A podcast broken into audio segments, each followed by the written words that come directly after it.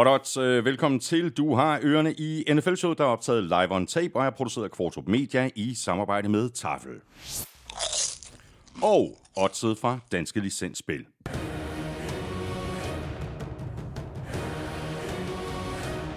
Husk, at man skal være minimum 18 år og spille med omtanke.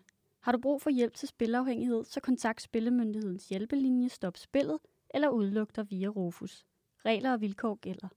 Og så har vi også øh, Hello Fresh med os igen i dag, og hvis du ikke allerede er kunde, så kan du blive det i en ruf, og lige nu der kan du ovenikøbet spare helt op til 1.199 kroner på dine fem første måltidskasser, og det kan du, hvis du bruger vores kode HFNFL på HelloFresh.dk, og det her tilbud det gælder også, hvis du er tidligere kunde og har opsagt dit abonnement for mindst 12 måneder siden. Mere om øh, Hello Fresh og det her tilbud lidt senere her i udsendelsen, hvor vi selvfølgelig går alle kampene fra femte spillerunde igennem. Og når vi er sådan nogenlunde midtvejs i udsendelsen, så skal vi have trukket lod i to omgange. Første ugen spiller, hvor der er en øh, kasse med taffelchips på højkant. Og bagefter, der trækker vi lod om et øh, gavekort på 500 kroner til Fanzone blandt alle, der støtter os på tier.dk. Tak fordi du er med os, tak fordi du downloader og lytter. Du finder os alle de sædvanlige steder, og derudover så kan du som altid også lytte på Danmarks største og bedste fodboldsite, gulklud.dk, og selvfølgelig også på nflshowet.dk. Jeg hedder Thomas Kvartrup, og her kommer min medvært.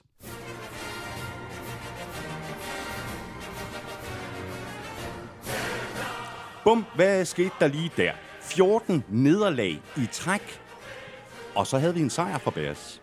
Bears er et hold, der har over 100 år på banen. De har aldrig tabt 14 kampe i træk. Det gjorde de her, og øh, der var folk, der råbte på ny head coach, der var folk, der råbte på en ny quarterback, der var folk, der glædede sig til, at Bears de skulle drafte et og to til næste år. Ja. Æh, det skal de ikke nu. Måske et, øh, på grund af Panthers. Men øh, de har spillet godt de sidste to uger. Ja. Og forrige uge, der kiksede det, hvor øh, de tillod et kæmpe Broncos comeback. I den her uge, på Thursday Night Football, rundens første kamp, der var de forrygende og øh, vandt deres første kamp, ikke mindst på baggrund af Justin Fields og Ja, DJ præcis. Moore, det kan vi komme tilbage til. Ja, ja, og Justin Fields, han er jo på den måde, han er jo selv med til at afgøre det her med, hvad Bears gør i draften til næste år. Altså, Ja, det er rigtigt. Jeg har hele det her øh, show omkring øh, Caleb Williams, et af de største talenter nogensinde på quarterback-positionen. Vi har talt om ham tidligere, vi kommer til at tale rigtig meget om ham. Han spiller for det college, der hedder USC, og øh, han er, jeg vil ikke kalde ham et unikum, for der har selvfølgelig været andre quarterbacks gennem tiden, som har været hyped, inden de kom ind i, college, inden de kom ind i NFL. Men øh, Caleb Williams bliver pick nummer et til næste år. Ja. Men derudover er der altså 4, 5, 6, 7 andre quarterbacks, som er ret interessante. Så vi kan få en draft til næste år, som bliver meget, meget tung på quarterbacks i første runde. Og derfor bliver det også interessant at se, hvad Bears gør med deres første pick, ja. fordi hvis Justin Fields han spiller, som han har gjort de sidste to uger, så, går, så, så vælger Bears ikke en quarterback, og så kan de i for andet år i træk trade pick nummer et. Mm. Øh, sidste år havde de selv pick nummer et. Lige nu ligger de til at få Panthers pick nummer et, og på den måde Panthers de spiller, så slutter de sidst i NFL. På trods af, at de har det her års pick nummer et, nemlig Bryce Young. Så øh, det der, det er noget, vi skal snakke om, om om et halvt år, men der er jo masser af spekulationer om det allerede. Ja, du tror også. Ved du hvad, der aldrig nogensinde er spekulation om? Det er tafelsækken. Jamen, ved du hvad? Jeg laver det ene straffespark til dig. Det, jeg lægger bare op til smash. Jeg lægger bare op til smash, og så kommer den. Puff. Jamen, jeg stikker hånden ned her. Det her, det er blevet min fars nye favoritter. Ja, de er også gode. Karamelliseret rødløg. Tafels karamelliseret rødløg, de er faktisk vanvittigt gode. De er sygt gode. Så har vi, og der er tre poser dernede. Så har vi den her. Den, øh, apropos min far, så vil jeg sige, dem er det, hævde han også lige frem og sagde, de er, de er så gode. Det her, det er nye danske kartofler med smag af smørstegte kantareller. De er nemlig også vanvittigt gode. Og så er der faktisk en tredje pose hernede. Dem havde vi også sidste år, og der bliver kørt kampagne på dem lige nu. Det her, er der det? Ja. Nå, prøv at høre. Det her, det er jo faktisk blevet nogle af mine øh, nye yndlingschips. Nemlig de her ovenbagte chips. Og det her, det er Tafels ovenbagte chips med sour cream and onion. Og 45% mindre fedt. Nærmest sportschips.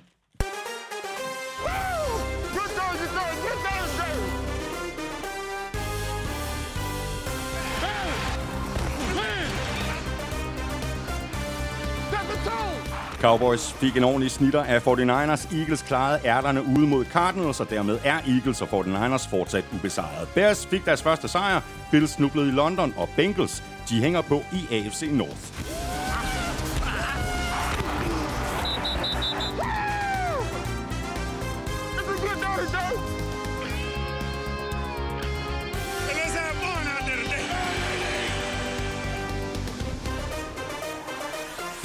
Chiefs er 4-1, men hvor gode er de egentlig, og hvor store er problemerne efterhånden i New England for Bill Belichick? Han og Patriots tabte til Saints på hjemmebane med hele 34-0. Kan det snart blive værre? Ja, jeg spørger bare. Og jeg hedder Thomas Kvartrup, og med mig har jeg Claus Elming. Ja, og øh, Elming, øh, lynhurtig status. Øh, to hold tilbage, der er ubesejret. Eagles og 49ers, og Panthers er altså uden en, en sejr. Der er altså andre hold end, end Panthers, øh, der har det lidt øh, svært. Patriots, øh, for eksempel, som jeg lige øh, nævnte, hold nu op, det ser skidt ud. Det ser rigtig skidt ud. De spiller faktisk virkelig, virkelig dårligt kæmpe udfordringer på, øh, på mange steder på det hold, som vi ikke har været vant til at se. Øh, den offensive linje er elendig. Det har jo altid været en styrke i alle de år, hvor Tom Brady var der. Øh, special teams, mm. som jo altid, du ved, vi aldrig rigtig talt om det, fordi de altid har haft gode special teams. Mm. Det halter for Patriots, så der er rigtig, rigtig mange ting i det her Patriots-mandskab anno 2023, som bare ikke er på samme niveau, som det var før, så hvor det, det meste af skylden ryger på Mac Jones, fordi uh, havde det nemt at sige, at vi havde Tom Brady, og det gik det skide godt, så hænger det ikke kun på ham. Men, øh, men det ser ikke godt ud, og der er andre klubber også, hvor man må sige, at det er altså... Øh, det er ikke den start på øh, et, øh, et 2023, som de havde håbet på. Der er nogle klubber, som vi godt vidste, okay, at de kommer til at være bundskraber, men altså derfra så til, der er på Carolina Panthers, som ja, vi talte ja, om før, ja. ikke nogen, der regnede med, at de skulle være 0 og 5 og se så ringe ud, som de gør. Nej. Og nu ved jeg godt, det, det stadigvæk er tidligt på øh, sæsonen, øh, men altså, der begynder jo sådan allerede øh, nu at tegne sig et billede af hold, der ser ud til at, at ligge øh, lunt øh, i, i forhold til at komme med i slutspillet, og omvendt hold, der får meget vanskeligt ved at komme med. Ja, men altså nu er vi fem uger inde i sæsonen. Øh, de fleste klubber har spillet fem kampe. Der var lige fire, der sad over i den her spilleuge. Ellers så har alle spillet fem kampe. Der må vi bare sige, altså er man, er man et og fire eller værre, så ser det altså rigtig, rigtig skidt ud. Øh, og det inkluderer jo min egen Minnesota Vikings, mm. som øh, jo egentlig har været med i alle fem kampe. De havde været 5 og 0 sidste år. Ja, på den måde, de spillede sidste år, der havde de været 5 0. Med alle marginalerne, ja, ikke? Ja, altså. Så, øh, så der er nogle klubber, som, som går ud og øh, ikke har marginalerne på deres side, eller måske lige øh, er et eller to spil dårligere end modstanderne. Og det afgør fodboldkampe. Øh, og der må jeg sige, altså også i den anden ende, at der er nogle hold, som vinder øh, uge efter uge, på trods af, at de måske er lidt presset. Og det er bare så vanvittigt afgørende i NFL, at man kan det også. Ja. Øh, og som du lige sagde til at starte med, to ubesejrede hold, San Francisco 49ers og Philadelphia Eagles, begge to i NFC-halvdelen. Jeg tror, vi inden sæsonen var sådan enige om, at de bedste hold ligger i AFC, og det var fordi, vi kiggede lidt på den stribe af fænomenale quarterbacks, ja. der er i AFC. Men altså, de, de to bedste hold i NFL, øh, det er måske 49ers og Eagles, og hvem med, måske er det tredje bedste hold faktisk Detroit Lions. Ja, vi øh, kommer desværre ikke udenom skader. Elming, øh, er der nogen øh, af skaderne, som vi skal nævne her i, i toppen af ja, udsendelsen? Den, den, den store, og, og det, er jo, det er jo det, der er sådan noget lort ved den her sæson. Og jeg ved ikke, altså jeg kan ikke finde ud af, fordi jeg synes, vi sidder og taler om det hvert år, at er der ikke flere skader i år, der plejer at være. Men jeg tror bare måske, at at det er de navne, der er ud over, som gør ondt. Mm. Uh, vi mister Aaron Rodgers i, i spil u 1. Vi mister en ny superstjerne hver eneste uge. Og i den her uge, der er det Matt Milano, mm. uh, middle linebackeren fra, fra Buffalo Bills, uh, der udgår. Justin Jefferson bliver skadet. Han er ikke ude for sæsonen, men altså, han, han får trods alt en, en fiberskade, der kommer til at holde ham ude uh, i nogle spilleuger. Og der er flere andre uh, store stjerner, som uh, bliver skadet hver uge, og det er en tendens, der meget gerne må stoppe mm. meget hurtigt. Så lad os tale om noget, øh, noget andet. Øh, Jonathan Taylor skal jeg også lige love for, at øh, han har fået det øh, maksimale ud af, af det, mens han har siddet øh, ude. Han har lige fået en øh, kontraktforlængelse, der siger spar 2 for en running back i hvert fald. 3 år, 42 millioner, de 26,5 garanteret. Vanvittigt. Øh, altså kæmpe kontrakt jo, hvor vi så flere running backs øh, strække, altså lave holdout. Øh, inden sæsonen for at få flere penge, og sagde øh, også, at også dem, der var nu var på, øh, på franchise tag og så videre, mm. og vi så også Ezekiel Elliott øh, skifte klub, og vi så Dalvin Cook øh, skifte klub øh, for en 7 millioner dollars, øh, og vi så øh, Josh Jacobs få 11, øh, og hvem var den? Der var en mere, som også fik, øh, fik de der øh, 11, det var Saquon Barkley, der også fik 11 millioner dollars. Så får Jonathan Taylor 14 millioner dollars, og på en eller anden måde, revolutionerer han jo lidt et running back marked, der var gået helt i stå, mm. og hvor man sagde, hey, vi kan øh, vi kan finde en running back i 6. runde. Eller Men helt, havde, havde du set det nej, øh, på forhånd inden? Nej, det er da helt vildt, nej, det her, ikke? altså, han var på kontrakt hos Coles. Han er lige, altså, var han skadet, var han ikke skadet, mm. eller var det sådan en holdout-aktie eller andet, han lavede der. Nu sad han ude i fire kampe på den der PUP-liste. Og nu kommer han tilbage, og så lørdag bliver det offentliggjort, at øh, en af grundene til, at han måske har trænet i den her uge, han kom jo tilbage til træning i onsdags, og en af grundene til, at han måske har trænet, det var, fordi hans agenter og klubben sikkert var tæt på en aftale, og så kommer det her brag, 42 millioner dollars for tre år, 26 millioner dollars garanteret. Det er en kæmpe kontrakt til, til Jonathan Taylor. Så kan vi lige uh, runde et par trades. Uh, Broncos var jo på vej til at fritstille defensive end Randy Gregory, uh, som de jo sidste år signede til en uh, femårig aftale til 70 millioner. Gregory, han nåede at spille 10 kampe for Broncos, og nu er han så blevet traded til 49ers, og det er han for en slik. Jamen altså, der var tre trades, så vi kan runde dem, dem alle tre øh, meget, meget hurtigt. Altså, det er de her trades, der har været, inklusiv den for et par uger siden, hvor Vikings de hentede Cam Akers i Rams. Det er draft picks, i de sene runder. Sådan, øh, vi bytter et 6. runde pick for et 7. runde pick. Men det er ikke engang i 2024. Det er 2025. Ja, så det er ikke engang til næste år. Nej. Så det er helt crazy. Broncos skulle af med Randy Gregory, og øh, det tror jeg bare er en forsmag på, hvad der kommer. Ja, lige præcis, og de øh, kommer oven i købet til at betale det meste af hans øh, løn øh, i det første år, han er hos øh, 49ers. Okay, det de betaler bare ja, øh, ja. minimum syre øh, ja. 49ers, så det er virkelig et øh, stil. Og så er det jo blevet oktober Elming, øh, og så er det næsten blevet en, en tradition, at øh, Chase Claypool, han skal trades sidste år øh, fra Steelers til Bears, og nu videre i et øh, trade til, til Dolphins, og øh, også her, prisen er ingenting. Det er noget med nogle øh, 6. og 7. runde valg i, i 2025 øh, draften. Nu må vi så se, om øh, Dolphins kan fikse Claypool? Jeg ved ikke helt, hvad de skal bruge ham til.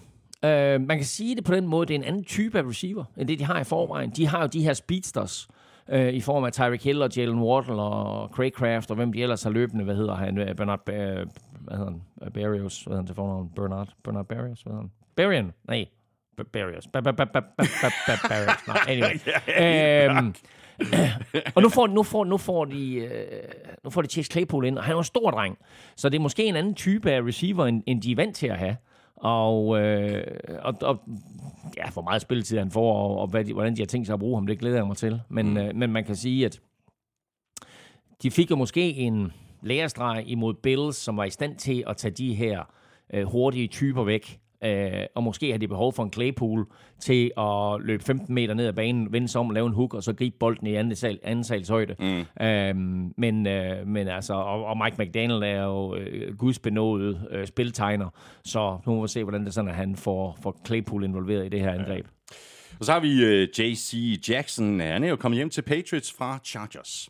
Det er også vildt, ikke? Altså, øh, sidste år i free agency, der går Chargers jo helt amok, trader sig til uh, Khalil Mack og henter øh, J.C. Jackson. Og J.C. Jackson får en kæmpe kontrakt. Han har spillet et par gode sæsoner for New England Patriots, førte ligaen interceptions i, i 2021 kommer ind, er elendig i 2022, bliver sågar også skadet, øh, kommer ind her i 2023, øh, kan knap nok komme på holdet. Mm. Og så trader de ham tilbage til Patriots for en slik. Det er også sådan noget 6. 7. runde ja, valg ja. i 2025, der bliver byttet der. Og øh, derudover, så kigger man på, hvad de har betalt ham, fordi de gav ham en kæmpe stak øh, dollars i signing bonus, det vil sige, det er penge, som de har givet ham, som er afskrevet. De har givet ham, åh, om det er et eller andet monstrøst beløb, altså sådan noget 26 millioner dollars for 12 kampe, han har spillet, eller noget i den retning. Så det, det har været et øh, meget, meget øh, fejlet eksperiment, det ja. her med JC Jackson uden ja. for Patriots. Det ser vi jo ret tit med Patriots-spillere. Ja. At de har succes, har haft succes under Bill Belichick. Ved enten det er forsvarsspillere eller angrebsspillere, så kommer de et andet sted hen, og de har bare ikke den stjernestatus øh, eller den formåen, når de er væk fra Bill Belichicks system. Så det er sket mange spillere den seneste, det er altså JC Jackson. Og så skal vi desværre sige øh, farvel til en øh, kæmpe NFL-legende, øh, gik bort i, øh, i den forgangne uge. Ja, altså det, øh, det, det må jeg sige. Det, det, var, det var sådan en, der ramte mig, fordi jeg har aldrig selv set Dick Butkus spille. Men det var dreng, der havde jeg et VHS-bånd. Og øh, til dem af jer, der sidder derude og ikke ved, hvad et VHS-bånd er, så spørger jeres forældre. øh, men jeg havde et VHS-bånd med alle de største hard hitters i NFL. Og jeg sad, og til sidst så kunne det her VHS-bånd nærmest ikke hænge sammen længere, fordi jeg sad bare og spolede det der igennem. Og det var, øh, det var Howie Long, og det var Mad Dog, og det var nogle flere andre, og så var der Dick Butkus, som udover at være kåret til en af NFL-historiens bedste spillere, også er blevet kåret til den spiller med det fedeste navn, Dick Butkus. og altså, han kiggede Butkus. Fordi han var vild, og han var frygtindgydende, og han var brutal, og han var ond i sule. Han spillede kun ni år i NFL, men han var en force og var starten på en lang række af dygtige middle linebackers, som Chicago Bears har haft. 51, øh, spiller nummer 51 havde han, og øh, han var bare her der alle vegne. Det var ikke kun, når der skulle tackles running backs, han kunne også sack quarterbacks, han kunne droppe tilbage og dække running backs og linebackers. Øh, og hver evig eneste gang, han var i nærheden af en spiller, der havde bolden, så blev man straffet for det. Vi har lavet en lille nekrolog øh, over øh, Dick Butkus inde på Gul Klud, så vil man vide mere om ham, så gå ind og læs den, eller bare YouTube Dick Butkus, Ja, jeg skulle lige og se, sige- se, og se et potpourri af Ja. hans brutalitet. Ja, man behøver ikke VHS-bånd, man kan bare gå på, på YouTube. Øhm, lad os runde den her del af med lidt øh, dansk-amerikansk øh, fodbold. Øh, Mermaid Bowl øh, blev spillet her i weekenden. Den danske finale blev spillet, og øh, det er jo ved at udvikle sig til sådan øh, lidt en, en ri- rivalisering mellem Copenhagen Towers og Søllerød Gold Diggers. Øh, for en gang skyld var Triangle Razorbacks øh, ikke i finalen, et af Danmarks mest vindende hold, men øh, Copenhagen Towers er alt dominerende øh, i den her sæson, og de vinder også Mermaid Bowl. Super spændende kamp, der var spillet på Gladsaxe Stadion, øh, men øh, bølgede lidt frem og tilbage. Gold Diggers var, var med langt hen ad vejen, men til sidst så ender det altså med en øh, forholdsvis sikker sejr til Towers på 50-36, men øh, resultatet løber lidt. Den var, den var tættere end som så, men en, øh, en fed kamp og dejlig propaganda, vil jeg sige, ja. for dansk-amerikansk fodbold, fordi der var masser af flot fodbold på Gladsaxe Stadion i lørdags. Vi skal have quizzen. Åh, oh. Det er tid til quiz, quiz, quiz, quiz, quiz. Så skal vi nemlig, vi skal have quizzerne. Elming, hvad har du øh, fundet til mig? Jamen, øh, spillerunde 5 her sluttede jo med kampen i Las Vegas mellem øh, Las Vegas Raiders og Green Bay Packers. Og bortset fra, at øh, Las Vegas engang har heddet både Los Angeles Raiders og Oakland Raiders, så var det her jo en rematch af Super Bowl 2. Uh, men det var inden, at NFL og det gamle AFL var slået sammen. Mm. Så hvad hed Super Bowl 2 egentlig oprindeligt? Åh, oh. det er et godt spørgsmål. Og hvorfor siger jeg, det er et godt spørgsmål? I don't know. Det er, fordi jeg ikke kan svare på det. øhm, jeg tror til gengæld, øh, at øh, du kan give den gas på øh, spørgsmålet, som endnu en gang kommer fra øh, min lille hjælper, Jakob Mark Hansen. Øh, han skriver sådan her.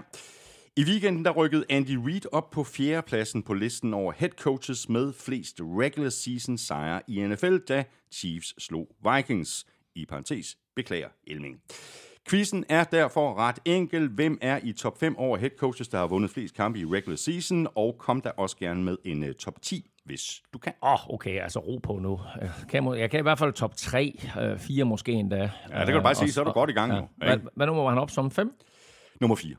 Nå, han er 4, nej, så kan jeg i hvert fald top 4. Sådan der. det er stærkt. Godt. Så var vi i, øh, i kampen, og vi lægger selvfølgelig ud med rundens uh, sidste kamp, Monday Night opgøret mellem Raiders og Packers, som du lige nævnte, Elming, og den kamp, den vandt uh, Raiders med 17-13.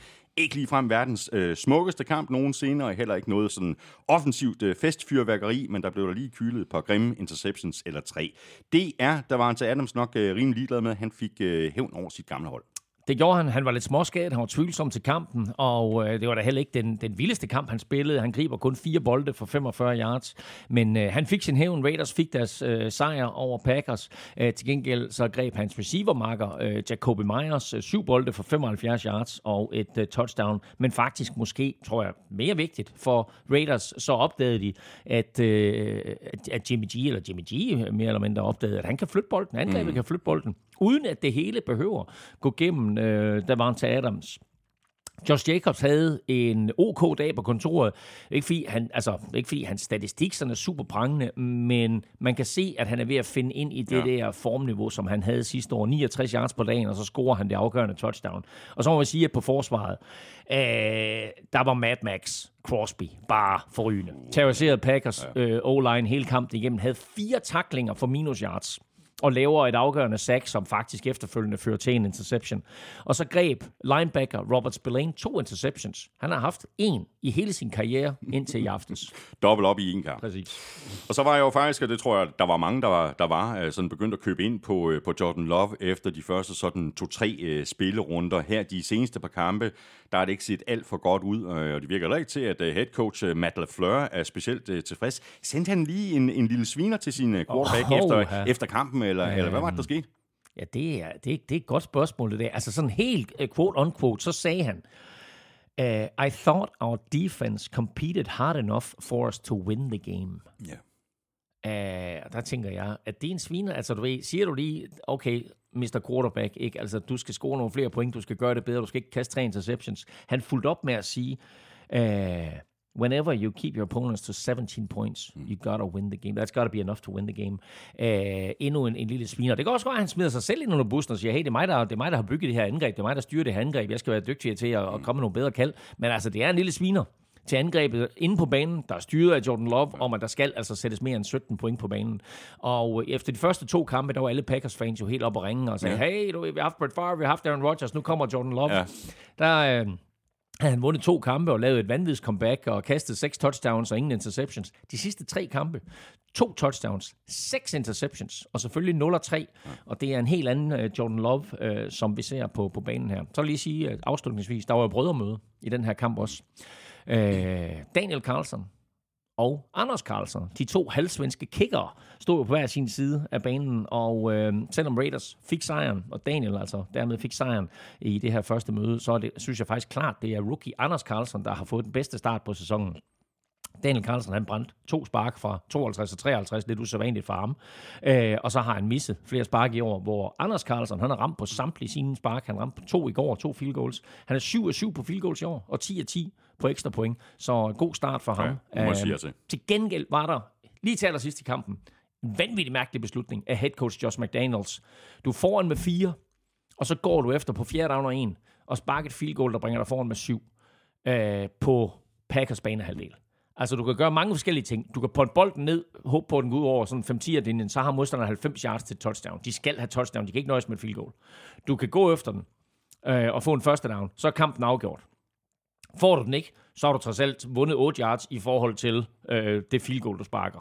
Øh, så der er mange, mange ting i den beslutning, jeg ikke fatter fra, øh, fra Josh McDaniels. Nu går det godt, de vinder kampen, øh, alt var godt, og så en super, super fed stemning, man nærmest kunne mærke hele vejen ud igennem skærmen fra Las Vegas, ikke? hvor stadion selvfølgelig var fyldt med øh, Packers tilskuere. Det er de jo, når, når der er udhold på besøg der i Vegas, så er der halv, Pack, halv, halv Raiders fans, og så halv udholdsfans. Præcis. Raiders er nu øh, 2 og 3. Øh, De spiller hjemme mod øh, Patriots. Packers de er også 2 og 3, og de er gået på deres øh, bye week. Så tager vi øh, rundens øh, første kamp, Thursday Night kampen mellem Commanders og Bears, og her skal jeg da også lige love for, at vi blev mindet om det gode gamle mantra om Any Given Sunday. Der var ikke Thursday. ja, også Thursday og Monday. Der var ikke, der var ikke ret mange, der havde, der havde levnet øh, Bears ret mange øh, øh, chancer i den her kamp, men, men det endte altså med en sejr ovenikøbet på udebane til Bears på 40-20. Sikken kamp af, af Justin Fields. Vi var også lige kort inde på det i begyndelsen af udsendelsen.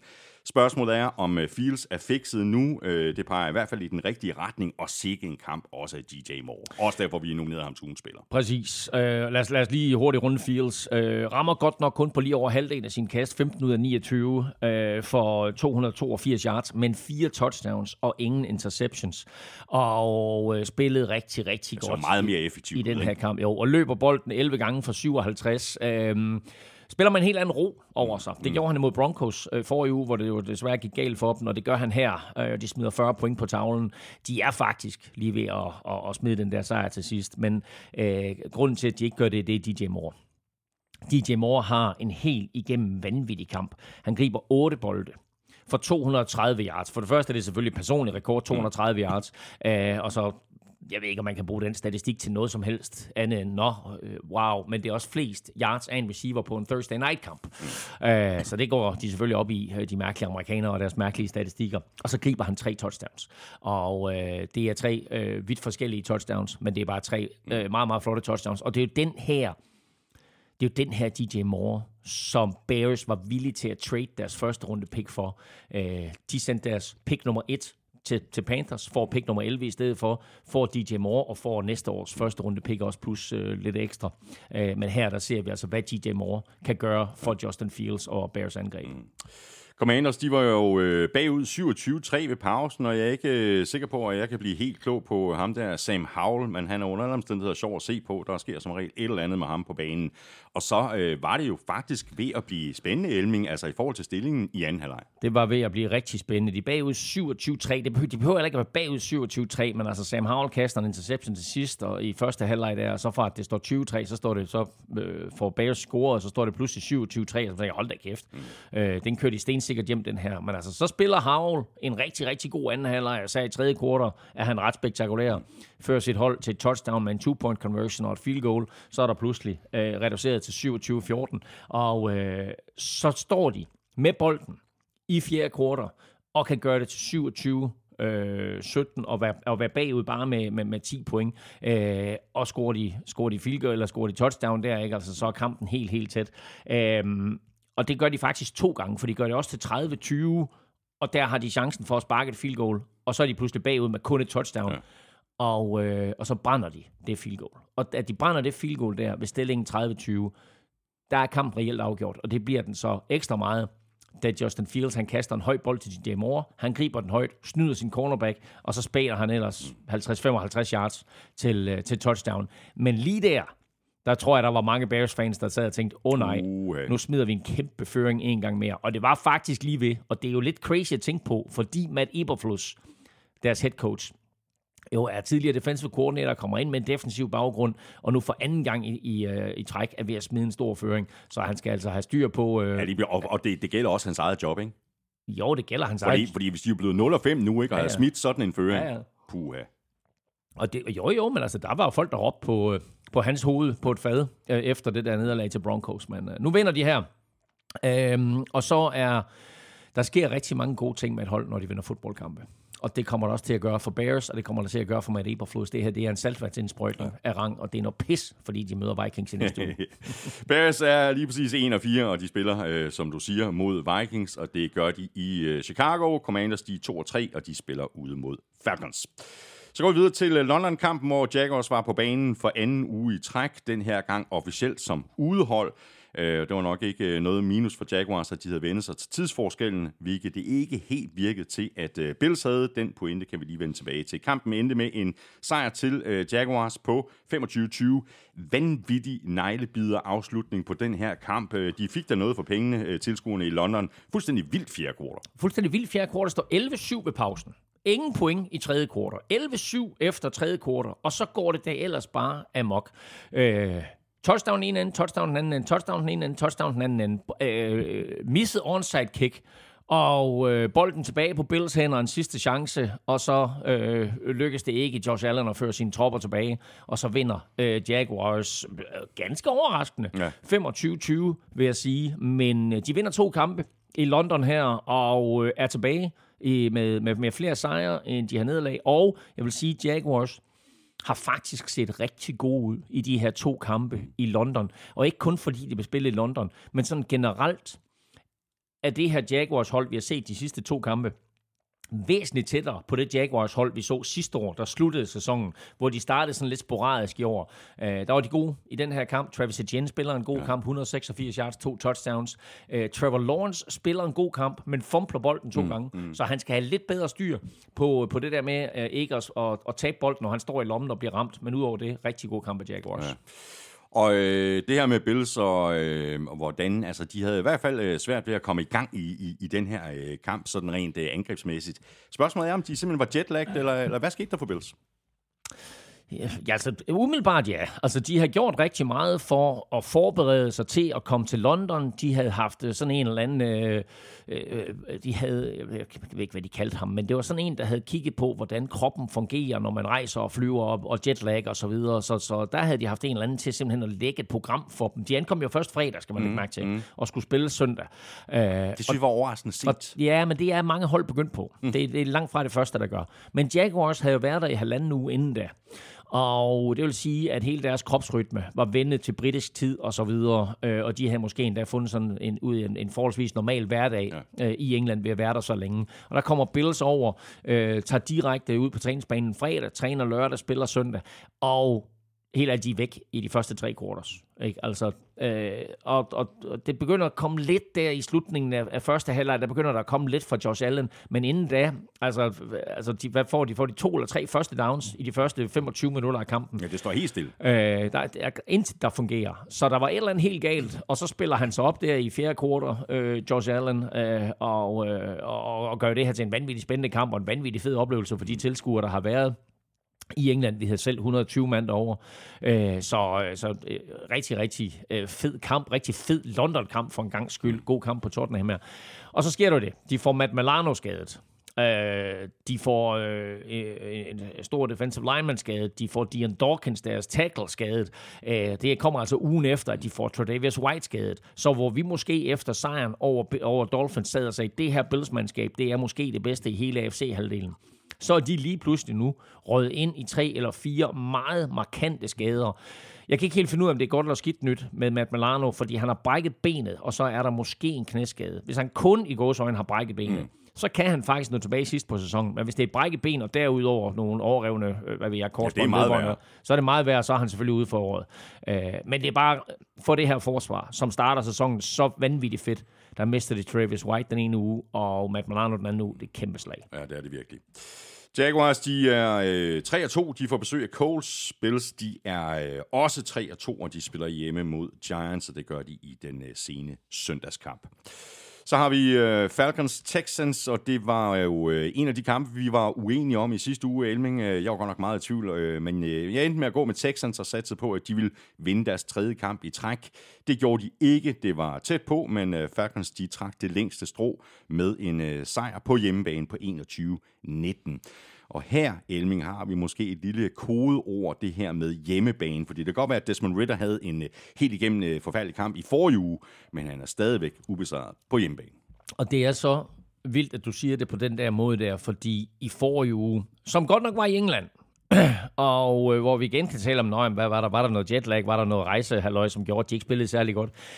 Der var Desmond Ritter decideret elendig. Altså, jeg sad selv på Wembley og så ham spille, og han var bare ikke god og der var rigtig, rigtig mange, som stillede spørgsmålet, hvor langt kan ja. Falcons komme med øh, Desmond Ritter? Hvor lang tid holder de fast i Desmond Ritter? Skal der andre boller på suppen, hvis de skal noget med det mandskab her i år? Så kommer han hjem til Atlanta, og så spiller han bare forrygende. Altså det her var faktisk hans bedste kamp som professionel. Og nu siger du det der med ubesejret på hjemmebane. Det er jo altså 31 kampe i træk nu, fordi det er 36, 26 kampe i college, hvor han ikke tabte på hjemmebane i træk. Han har aldrig tabt på hjemmebane i college. Han har aldrig tabt på hjemmebane i NFL. Nu er det fem i NFL. Nu er det 31 kampe i træk. Så altså, ja, der er sgu et eller andet mm. med det der, med ham og hjemmebane. Om det er tryghed, eller hvad det er, det ved jeg ikke. Men altså, der kommer også en eller anden form for magi og aura over det, og sådan noget, du ved, og, og sådan en usårlighed. Hey, jeg kan bare ikke. Jeg kan, jeg kan ikke jeg, tage jeg på hjemmebane. Jeg kan ikke tage på hjemmebane. Bare læn jer på mig. Han kaster touchdown. Han løber touchdown ind. Og så vil jeg lige sige, det der touchdown, af Bijan Robinson. Nå, kæft, mand. Har du, set, har du set uh, de der... Ja, jeg har set det ovenfra. Hold Jamen, gå lige ind, fordi... Hæft, hvor er det crazy. Vi har lagt spillet op på gulklud.dk. Ja. Gå lige ind og se det. Og jeg skrev faktisk selv artiklen. Så jeg sagde, vi havde engang The Bot Fumble. Nu har vi The Bot Touchdown. Fordi han griber den der bold på bagdelen, og så løber han ind. Altså i en bevægelse. Hold kæft, hvor er han vild. Han er helt vild. Ja. Texans øh, har også været vilde her de foregående par uger. Øh, nu gik den altså ikke længere. Øh, de fik simpelthen ikke nok ud af de turnovers, de forserede, og de var heller ikke øh, helt effektive på tredje down. Her konverterede de kun øh, 4 af 13. Det var så det negative, Elming. Øh, og øh, det er jo selvfølgelig heller aldrig rart at tabe en kamp, men øh, pilen peger så meget i den rigtige retning, fordi det ser ud til, at øh, de har ramt øh, helt plet på den vigtigste position, øh, nemlig på quarterback. Der er rigtig meget, der tyder på, at Texans har gjort et fund i ham her, CJ Stroud. Wow, wow, hvor har han bare spillet godt i de første fem uger, og sammenligner du med Bryce Young, der er draftet etter, ja. så blev øh, C.J. Stroud draftet to, og så Anthony Richardson draftet fire. Sammenligner du de tre, så er C.J. Stroud klart den, der har fået den bedste start på sin NFL-karriere. Indiskutabelt. Han vinder ikke den her kamp, men han er vanvittigt tæt på, fordi uh, han fører sit hold ned til et touchdown med halvandet minut igen og en føring, og så tænker man, hold kæft, hvor er det vildt det der. Kaster sådan en perfekt NFL-bold, som man faktisk kun ser øh, rutinerede quarterbacks ture kaste, nemlig en tight end ned igennem midten imod et cover 2, hen over linebackeren, lige ned i hænderne på Dalton Schultz, der spacerer ind i endzonen. Og det var hans kast nummer 186 i karrieren. Passer ikke. Jo, det var hans kast nummer 186 i karrieren, uden en eneste interception. CJ Stroud, det er den bedste start nogensinde for en quarterback i NFL's historie. og her øh, spiller han ikke sin bedste kamp. Han får også receiver Tank Dell skadet, og det betyder, at der bliver lidt udfordringer i kastespillet ja. i det hele taget. Øh, Falcons kunne koncentrere sig lidt mere om Nico Collins. Til gengæld så havde Dalton Schultz altså sådan en stor kamp, som han kroner med et touchdown her. Og da de scorer der, så tænker man, hold da kæft. Nu vinder Texans for tredje udtræk. Men så er Desmond Ritter, Desmond Ritter, kører sine tropper ned ad banen og kommer inden for field goal afstand. Og så kommer din søster, Gud hjælp med ind, Young Ho Ku. Hun er stensikker hver gang. Hun er stensikker hver gang. Til gengæld var jeg ikke helt enig i det der med, at man øh, begynder at, at, at down bolden, når man har et minut igen. Øh, du ved, der tænker jeg, gå nu efter mm. og, og flyt bolden. Får du touchdown, så vinder du. I stedet for, at du skal sætte din lid til, at et snap, et hold og et spark, alle tre dele går i orden. Øh, men altså, der er de så sikre på, at uh, Young Hoku, uh, øh, hun gør det. At uh, de sagde, nu sparker vi det field goal, vi inden for afstand her. Og det gjorde hun, og, uh, og så vandt Falcons, men uh, CJ Stroud var tæt på at, at lave magi igen for sit hold. Falcons er nu øh, 3-2. De spiller hjemme mod Commanders. Texans de er 2-3, og de spiller hjemme mod Saints. Og lige præcis Saints, de gjorde jo det onde ved Patriots på udebane 34-0. Au, au, au. Saints øh, defense øh, dominerede fra første fløjt, og det endte med, at øh, Mac Jones han blev bænket. Øh, der er faktisk ikke rigtig nogen grund til at gå i detaljer, eller også er der grund til at gå i detaljer. Altså Elming øh, æg på hjemmebane til Bill Belichick og Patriots, øh, den gør altså ondt. Det er, det er nogle meget ubehagelige uger at være vidne til, både hvis man er Patriots-fan, men også hvis man er NFL-fan og har fulgt med igennem de sidste 20-25 år, det der er sket i, i New England. Um, det her det er crazy. Så var de 34-0 her. Uh, de tabte 38-3 i sidste uge. Det er to nederlag i træk på 72-3. Altså, det, det, er, Bill, det, er, det er Bill Belichick, der er træner. Apropos mest vindende trænere, som quizzen går ud på, så er han på 299 sejre i grundspillet. Nu har han to uger i træk, kunne få den der sejr nummer 300, og har misset begge uger, og misset brutalt.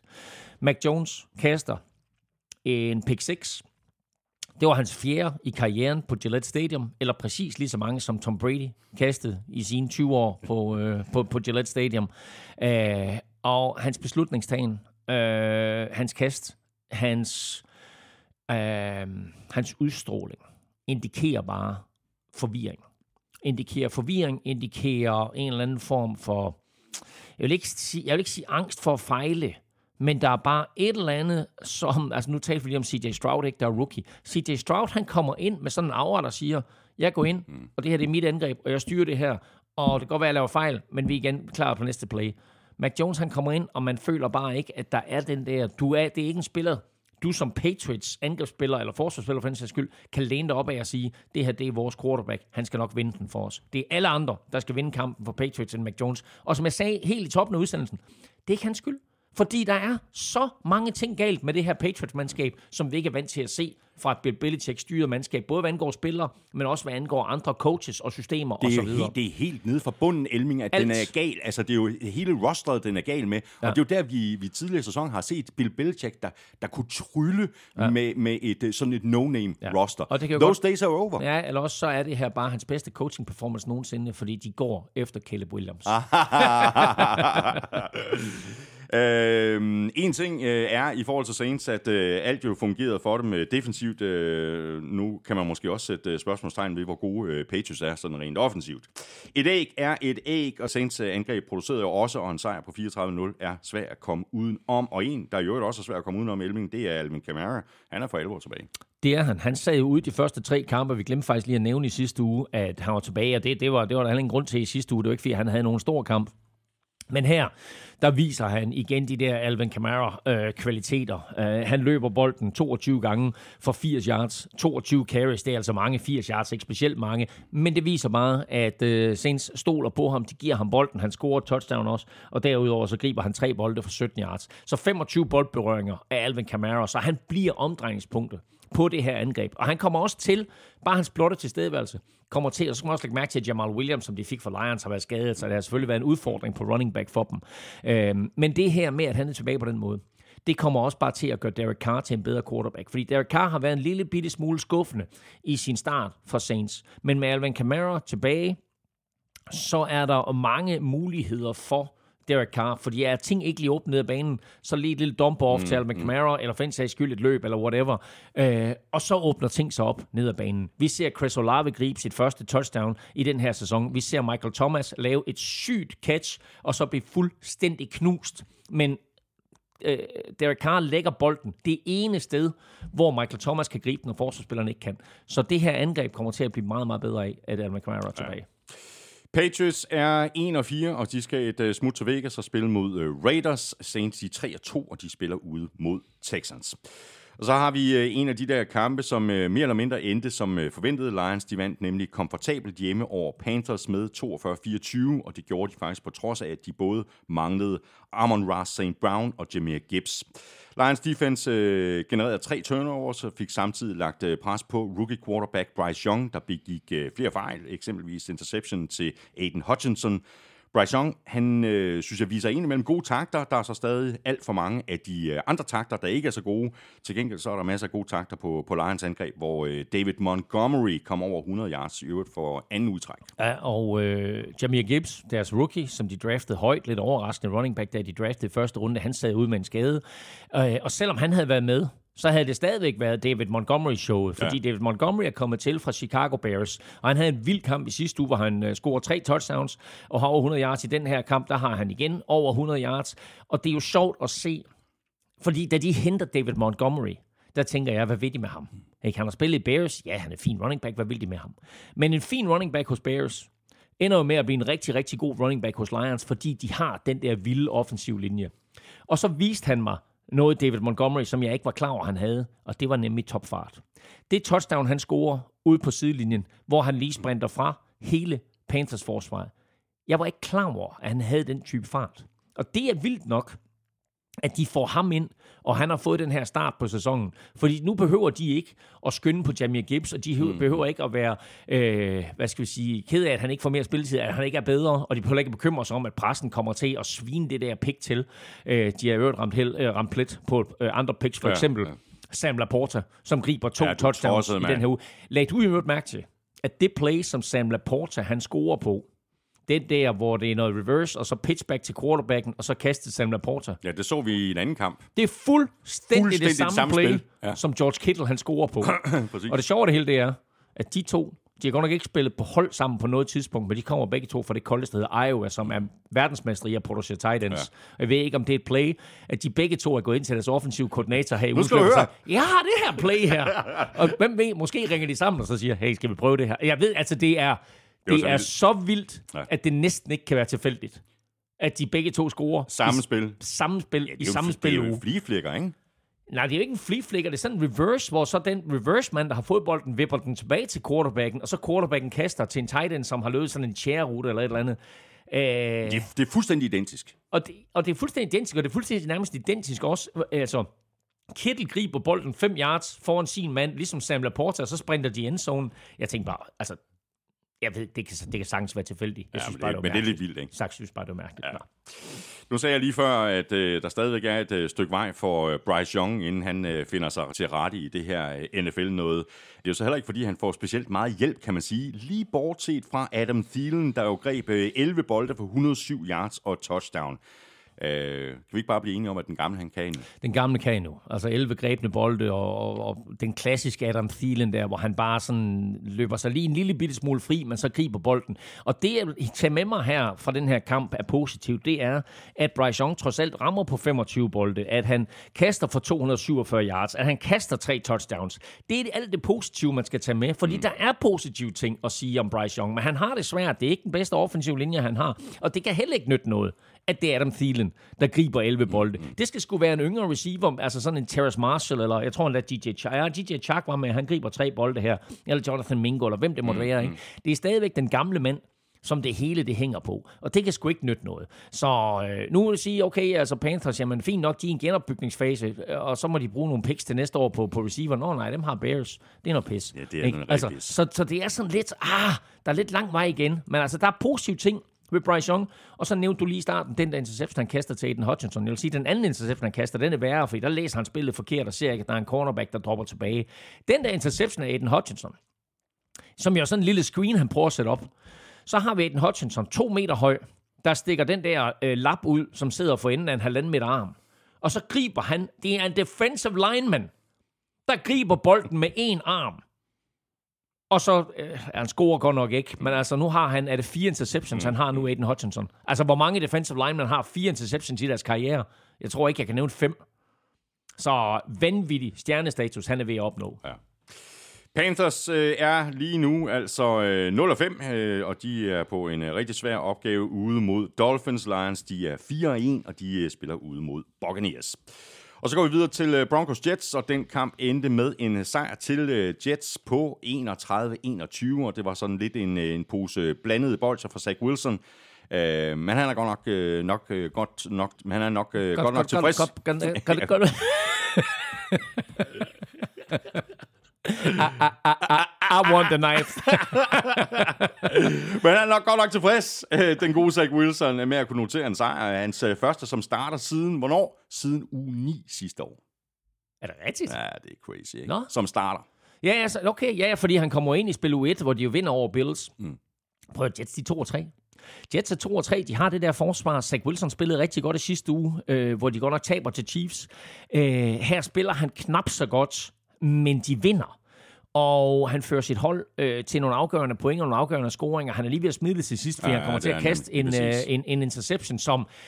Jeg vil sige, det er sgu sådan lidt en 50-50 bold. Og det er, det er næsten en bedre interception, end det er et dårligt kast. Men det er så, hvad det er. Til gengæld, Breeze Hall. Øh, altså, han var jo på vej til at blive Rookie of the Year sidste år. Han, han begynder nærmest at ligne sig Så selv bliver, igen, ikke? det gør han nemlig. Så bliver han knæskadet i øvrigt i Denver på den samme bane. Og der spiller de så i går. Så der har nok gået nogle tanker igennem hovedet på ham, du ved, og han har nok bedt en lille bøn, inden han træder ind på banen, og så skal jeg da ellers love for, at han sparkede røv. Løber bolden 22 gange for 177 yards, og så med et 72 yard touchdown, hvor man bare så den fart. Mm. Fordi da vi husker tilbage på sidste år, der har de, de har fået Brees Hall ind, som er draftet i anden runde. De har fået Garrett Wilson ind, som er draftet i første runde. Brees Hall bliver skadet. Garrett Wilson overtager showet og bliver Rookie of the Year. Så de fik rookie of, uh, Offensive Rookie of the Year. De fik i øvrigt også Defensive Rookie of the Year med Sauce Gardner. Men sidste år, de fik Offensive Rookie of the Year med Garrett Wilson. Selvom det efter de fire første spiluger så ud til, det skulle være Brees Hall, fordi han tog ligaen med storm. Er han tilbage på det her niveau, så begynder tingene også at blive nemmere for Zach Wilson. Det er klart. Øh, og vi så, jeg synes, vi så Zach Wilson lave nogle gode ting. Mm. Så altså, lad være med at afskrive det her Jets-mandskab. Det her var en sindssygt vigtig sejr for dem. Også mod et Broncos-mandskab, som vi måske bare må sige er blandt de aller, aller dårligste. Ja. Og så var det jo sådan lidt et revenge game for Nathaniel Hackett. Manden, der blev fyret som head coach, Sean Payton kommer ind, sviner ham til, og kommer til at sige nogle dumme ting. Så Nathaniel Hackett, offensive coordinator for Jets, var kaptajn til den her kamp. Og efter kampen fik også en gameball, som normalt går til en dygtig spiller eller et eller andet, ikke? og også kunne være gået til den anden B-hall, nemlig Bryce Hall, som returnerer en Russell Wilson fumble til sidst til touchdown, og så vinder Jets med 31-21. Ja.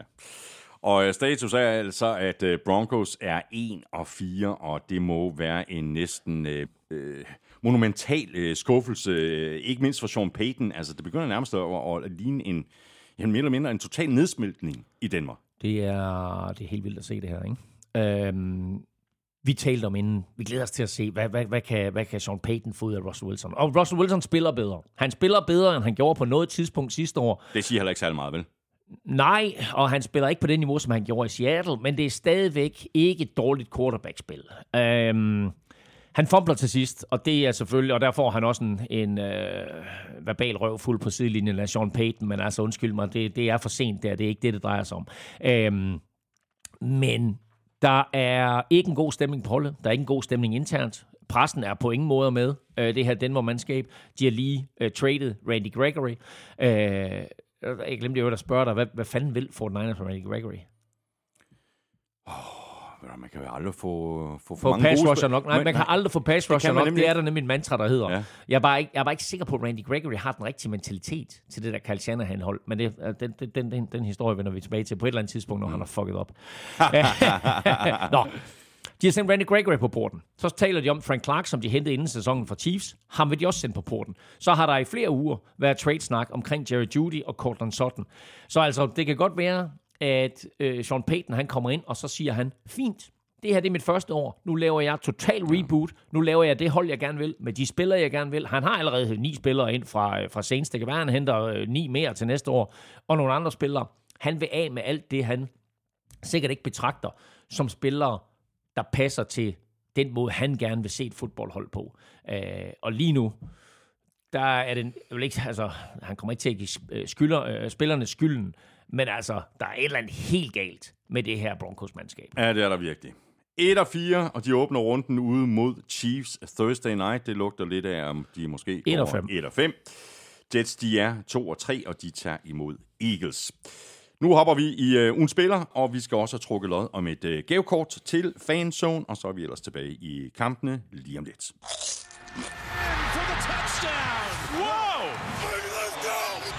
Ugen spiller præsenteres af Tafel.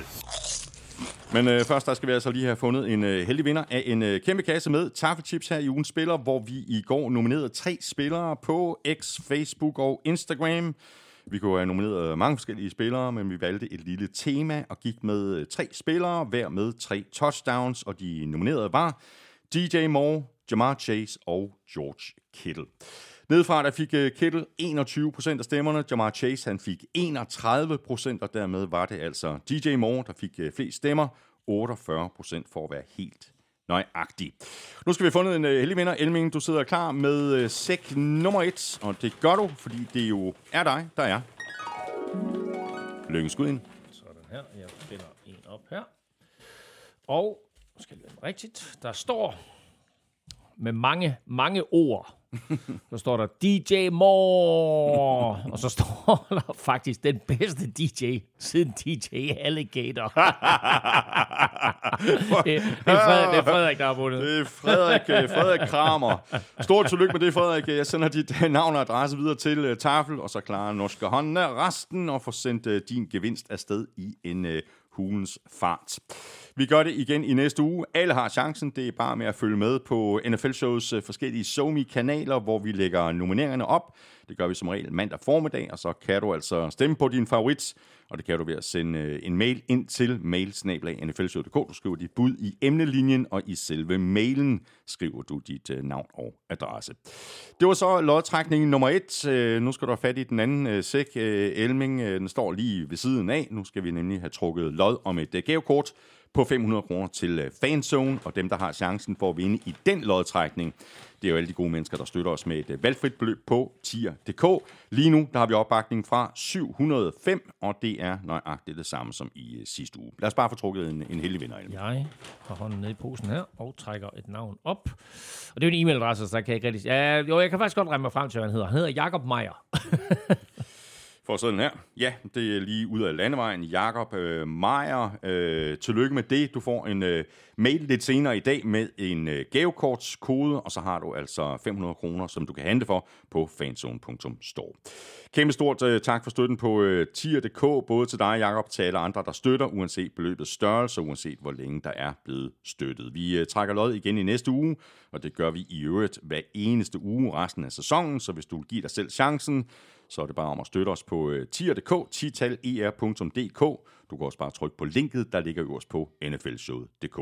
Hver femmer, du støtter os med, giver dig et lod i lodtrækningen.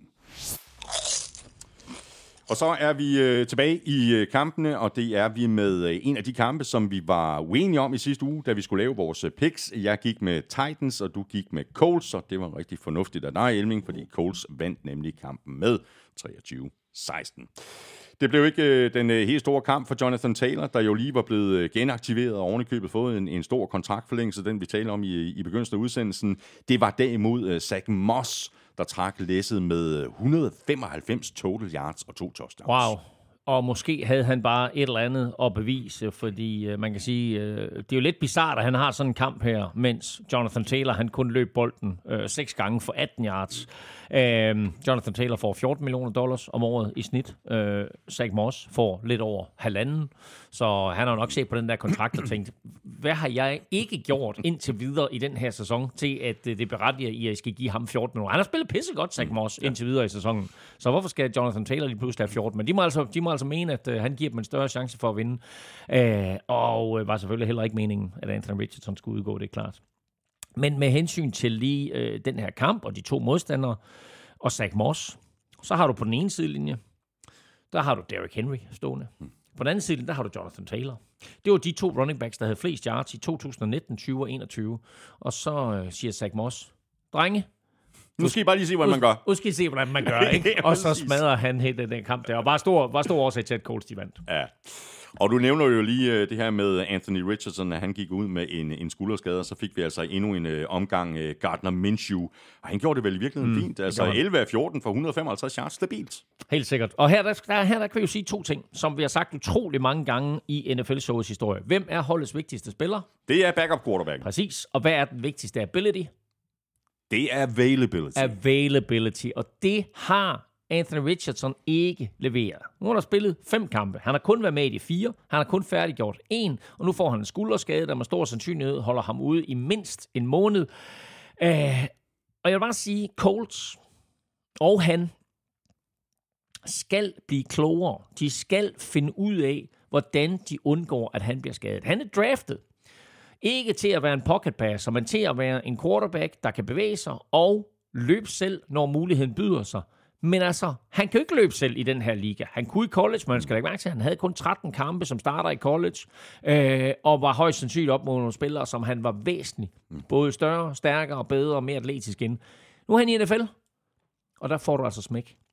Øh, så hver gang, at han løber bolden selv, så er der en vis fare. Altså, vi ved jo faktisk ikke, hvor holdbar han er. Det har vi ikke rigtig kunne vurdere mm. ud fra hans øh, college-kampe.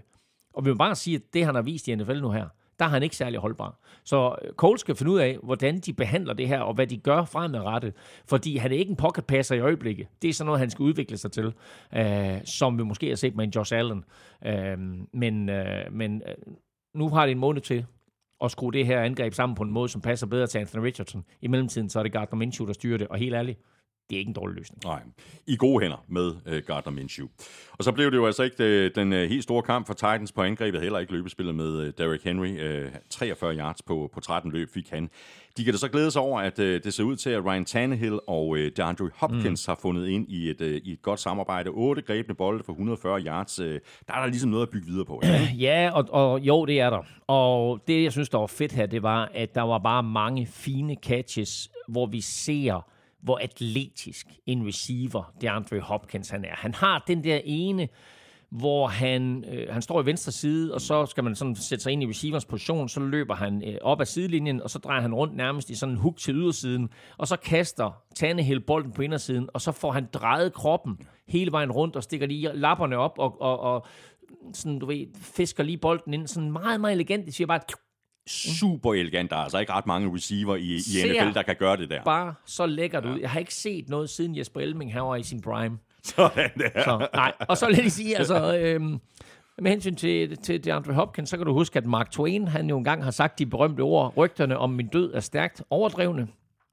Og det er lidt det samme med DeAndre Hopkins, fordi husk på, inden sæsonen her, vi taler om, at men der er mange hold, der holder snitterne fra ham, fordi det er sådan, at man mener, at han har mistet topfarten, og han er der ikke, og han er ikke den samme receiver, som han var før. Hold nu kæft, han er pissegod. Han er, hold kæft, en fed kamp, han spiller her. Uh, men jeg vil så sige, for, for Titans vedkommende, det er også en, en kamp med mange missede chancer.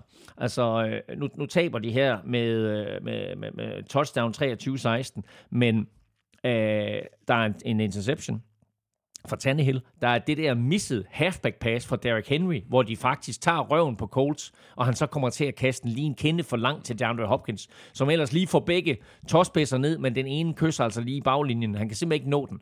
Uh, men ellers genial play, men den misser de. Uh, så, er der, så er der også en, en alvorlig skade faktisk. Uh, Jeffrey Simmons, en af ligaens bedste defensive linemen, udgår med en skade her. Jeg ved ikke, hvor slemt uh, det er. Til gengæld gode nyheder, det er, at vi ser running back, uh, rookie running back Tajay Spears, for første gang sådan for alvor vise sin fart frem, og han kan altså godt gå hen og, øh, og overtage mere og mere af løbespillet for, øh, for Titans. Titans, de er øh, 2 og 3. De får besøg af Ravens. Colts, de er 3 og 2, og de spiller ude mod Jaguars.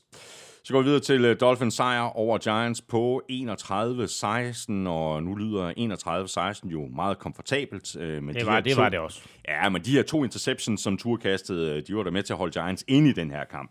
Uh, skidt interception umiddelbart før pausen, hvor Dolphins førte med 14-3, var helt nede på Giants 4-yard-linje, presset på for at bringe sig yderligere foran. Så blev uh, Tours bold uh, slået op og returneret 102 yards for touchdown i den anden ende, så i stedet for en pauseføring på 14 eller 18, så førte Dolphins kun med 4, og så var den kamp jo i hvert fald på papiret Elming helt åben igen. Det var den bare ikke, for der var klasseforskel. Det var der. Og øh, med hensyn til det der touchdown der, det var Giants første touchdown i første halvleg i år. Det er ikke rigtigt. Det er rigtigt. Og så kom på forsvaret. Det fortæller jo ligesom også en historie, ikke? Nå, men hvor der var klasseforskel, det var der både på forsvar og angreb. Og Giants har jo ingen spillere, der kan matche Dolphins fart. Dolphins har plays på 20, 30, 40 yards. Så har de plays på 64 yards, 69 yards og 76 yards. De er, altså de er bare sjove at se på. Mm. Det er virkelig sjovt at se på. Der er ikke... Øh, Altså, der, man, man glæder sig lidt til, hvad finder han nu på, Mike McDaniel? Hvad er det nu, der skal have bolden? Og øh, havde det ikke været for de der to ture touchdowns, så var det blevet en total ydmygelse. Jeg vil også sige, at det bedre hold end, end Giants havde måske også straffet ture for de der to interceptions. Øh, og så lige sige, Kennox 102 yard øh, pick 6 der, det er jo faktisk årets længste mm. touchdown i NFL. Øh, så øh, det var da en lille bitte smule positivt til, men ellers så var der ikke meget positivt til med for den her kamp for det, Giants. det vil være synd at sige. Nu Dolphins øh, 4-1. øh, Det er jo svært at sige noget negativt om den record. Øh, Spørgsmålet er bare, Elming, ved vi, hvor stærke de i virkeligheden er? Altså, de tæver løs på svagere modstandere. Mm. Øh, da de mødte et af de rigtig stærke hold, Bills, i forrige uge, der fik de selv tæv. Så hvor ser du Dolphins lige nu? Udover at det, det er sjovt at se på deres øh, angreb, når det fungerer. Jamen prøv at de er 4-1. Øh, de er forholdsvis skadesfri. Nu er det godt nok lige kommet frem, at Devon, Øh, nu skal jeg se, om jeg kan sige hans navn rigtigt, vi har kaldt ham A-Chain, han hedder A-Chan, det er lidt svært at sige, men øh, Devon A-Chan øh, har fået en knæskade. Virkelig helt, hvad det er, og hvornår den opstod i kampen, fordi han har det der vanvittige touchdown, øh, som også ligger inde på Google Klud. Gå ind og tjek det, fordi det er, kæft, det er et fedt touchdown. Øh, men han er blevet kasket, og jeg ved ikke helt, hvor slemt det er. Nu må vi lige holde øje med, hvad der sker der. Øh, men altså, er han ude, så er det selvfølgelig røv ærgerligt, men det betyder ikke, at, at farten går af det her angreb. så, giver de, Raheem Mostert. så giver de bare bolden til Raheem Mostert. Sådan er det jo. Ja. Um, de er eksplosive på angrebet, de er aggressive på forsvaret, øh, de er godt coachet, øh, de fik en snitter af Buffalo, ja, men øh, de er helt sikkert mellem de 3-4 bedste hold i AFC, måske endda det bedste, og måske får vi en rematch af Super Bowl 19 mellem uh, San Francisco 49ers og Miami Dolphins. Det var så Montana mod Marino. Ja, ja, præcis. Det her, det bliver Brock Purdy mod Tua. Ja, og, øh, og samme system, ikke? For det er 49ers vest og 49ers øst. Det er fuldstændig rigtigt. Skal vi lige runde Giants af. Øh, Daniel Jones han gik ud med en, en nakkeskade i fjerde kvartal. Han blev øh, altså også øh, ramt en del gange, øh, også i den her kamp. Øh, den her offensive linje har problemer og øh, tillader alt for meget pres og mm. alt for mange sacks. Øh, helt generelt, ikke bare i den her kamp, hvor Jones han blev sækket seks gange. Han bliver sækket seks gange, og så må han forlade banen med en nakkeskade, og så sækkede Dolphins jo lige Tyra Taylor en enkelt gang. Men det er lidt vildt, fordi Giants er det hold, der har investeret flest høje draft picks i den offensive linje. Øh, De er det eneste hold, der har taget en offensive lineman øh, i, tre, i, i de første tre runder i de sidste fem år. Og alligevel, så, øh, så øh, kan de altså på en eller anden måde ikke få skruet en konstruktiv offensiv linje sammen. Den halter gevaldigt, og det har den gjort hele året. I sidste uge, der tillod de 11 sacks, 10 af dem på, øh, på Daniel Jones. Øh, I den her uge, der bliver han sækket øh, seks gange, så det var jo næsten bare et spørgsmål om tid, mm. før det ville gå galt. Og nu må vi se øh, om, øh, eller hvornår han kommer tilbage. Øh, men jeg vil sige omkring Giants, at uanset hvem der er quarterback derinde, sammenlignet med sidste år, hvor de vinder 10 kampe og kommer i slutspil og vinder en slutspilskamp, det her Giants-mandskab, det er pivringen. Det er ikke engang løgn. Det er pivringen. Ja. Og de er 1 og 4. Øh, de spiller ud mod Bills, øh, og det gør de i den sene søndagskamp. Øh, det lugter lidt af, at de går 1 og 5. Dolphins, de er til gengæld 4 og 1, og de får besøg af Panthers, så det lugter lidt af, at de går 5 Og så var vi jo øh, ellers fuldstændig enige om, at øh, Ravens de ville vinde divisionsopgøret ude over Steelers. Øh, måske ikke så meget, fordi øh, alt det, vi har set fra Ravens i år, har været fantastisk, men snarere fordi øh, der ikke har været ret meget at råbe hurra for i Pittsburgh. De fik så anledning til at øh, råbe hurra øh, søndag aften, efter at de slog Ravens med 17-10. Og det vil her, Elming, at øh, angrebet skal sende en øh, venlig tanke til defensiven, og måske ikke mindst til øh, TJ Watts, øh, der jo mm. endegyldigt lukkede og slukkede den her kamp. Og så skal de måske heller ikke glemme at takke øh, Special Teams, der også spillede en nøglerolle i den her kamp. Det står 10-3 ved pausen. Der er ingen scoringer i tredje kvartal, så det står stadigvæk 10-3, da de går ind i fjerde kvartal. Øh, Ravens kan ikke rigtig flytte bolden, de skal ponte. Og så bliver det punt, det bliver blokeret. Og det øh, løber ud af endzone. De er godt nok meget, meget tæt på at få fat i bolden. Steelers og score touchdown, men øh, den ryger altså ud over endzonen. Øh, og det er så en safety, og giver to point. Og Steelers, de fejrer jo den der safety, som om, at kampen er vundet. Og jeg sidder og tænker, okay, for to point, I er stadigvæk bagud 10-5. Ja, fair nok, I får bolden, men I er bagud 10-5. Altså, slap nu lidt af. Men det play var lige nøjagtigt det, som Steelers havde brug for. Fordi de havde så svært ved lige at komme i gang. De var der, de var ikke øh, sat af, du ved, de var inden for, øh, de var inden for et touchdown. Og så det der play, det blokerede på den safety, det gav dem momentum, og det gav dem troen på, hey, vi kan vinde den her kamp. Så går de ned, så får de sparket et field goal til, uh, til, til 10-8, så er det pludselig tættere. Uh, så får de faktisk scoret et touchdown, og så får de scoret et field goal mere, og pludselig står det 17-10, og så er det Ravens, som har håret i postkassen. Ja. Uh, og, uh, og så ender det med, at i en kamp, som Ravens dominerer nærmest fra start til tæt på slut, at der vinder Steelers 17-10. Og det er det, de her opgør kan mellem Ravens og Steelers. Man ved aldrig, hvordan de ender. Det var jo ikke, øh, og det ligger jo også lidt i, i det, du lige har, har sagt, Elming, det her. Det var ikke nogen stor kamp af Steelers angreb, øh, der har svært ved at komme ind i en, i en rytme sådan helt generelt i år. Eller heller ikke nogen stor kamp af, af Kenny Pickett. Touchdown-kastet til George Pickens med lidt over et minut tilbage på, på klokken. Det fejlede til gengæld ikke noget. De øh, har haft svært ved at finde den kemi, som vi så rigtig, rigtig mange gange sidste år, i hvert fald i slutningen af sæsonen, og den har ikke rigtig været der i år. Vi ser lige nogle, øh, nogle enkelte plays hister her i hver kamp, hvor man ser, okay, det der, øh, altså især ved at sige øh, George Pickens, ikke? altså den måde, nu talte vi om det Andre Hopkins og hans elegance, altså han er jo vanvittigt elegant at se på, George Pickens, og så laver han bare hver uge et eller to syge catches. Og her, der griber han en vigtig bold på, øh, på det drive, hvor, hvor de kommer foran, og så griber han det der touchdown. Og øh, Marlon Humphrey var jo tilbage for Ravens. Han er sat i en en mod en med George Pickens, og så skal man tænke på, okay, den erfarne cornerback, øh, Marlon Humphrey over for en anden årsspiller, ham knuser Humphrey. Det gjorde han så ikke. Pickens, han siger, hold nu op, jeg er en meter højere end du er, bare kast den dybt. Pickett lægger et perfekt kast, Pickens griber den og sprinter fra Marlon Humphrey, der nærmest 10 meter fra endzonen bare sådan opgiver, og ham fanger jeg ikke igen. Øh, så, det gjorde han så heller ikke. Det gjorde han heller ikke, og det var det touchdown, der bragte øh, Steelers foran. Så sker der jo faktisk det, nu sagde jeg, at de fik et ekstra field goal Steelers. Der sker jo faktisk det, at Steelers får bolden, fordi Ravens kan ikke flytte den. Steelers får bolden, de kan køre altid af klokken, de skal bare tage tre knæ. Så laver de enten, at det en false start, eller også så er det en, en illegal formation, som giver dem en 5 straf. Og tiden stopper. Mm, mm. Og så kan de pludselig ikke tage tiden af klokken. Og så må, de, så må de sparke et field goal, i stedet for bare at tage tre knæ. Så må de sparke et field goal, så er de foran med syv godt nok. Men det betyder faktisk, at Ravens får en sidste chance for at vinde kampen, og den får de så ikke noget ud af. Men uh, det var lige ved at blive lidt for spændende der. Hvad gik der egentlig galt for, for Ravens i anden halvleg? Altså, det virker nærmest øh, til, at alle de fejl, øh, man kan begå på et angreb, dem begik de. Fumbles, øh, alt for mange tabte bolde, to interceptions af Lamar Jackson, der også blev sækket tre gange. Altså, den der interception i red zone, den gjorde ondt. Og hvis vi skal se sådan lidt mere overordnet på det her Todd Monken-angreb, Elming, så virker det til, at der stadigvæk er sådan lidt øh, vej hen til, at øh, det her angreb, det sådan rigtig kommer op og fungerer. Jeg synes, jeg, jeg synes ikke, at vi så øh, det her Todd Monken-angreb i spil U1. Så synes jeg, det blev bedre og bedre i spil U2, 3 og 4. Og Lamar Jackson spillede på et meget, meget højt niveau. Øhm, både når han løb selv, og når han kastede bolden. Og så kommer den her kamp. Og Lamar Jackson spiller faktisk en god kamp. Men når du spiller en god kamp som quarterback, og du lægger nogle sukkerballer, og din receiver taber syv bolde. Syv bolde taber de, inklusiv et stensikker touchdown af Nelson Aguilar, og to bolde i endzone, som bør gribes. Mm. Så er det tre touchdowns, du er gået glip af. fra Lamar Jackson. Så det har intet med Lamar Jackson at gøre. Det har faktisk heller ikke noget med Todd Monken at gøre. Det har noget med kvaliteten af de receiver, som du løbende ud. Du har Nelson Aguilar, du har øh, Odell Beckham Jr., øh, du har Say Flowers, du har nogle spillere, som bør gribe bolden, men de taber alle sammen bolde, og den der interception i endzonen.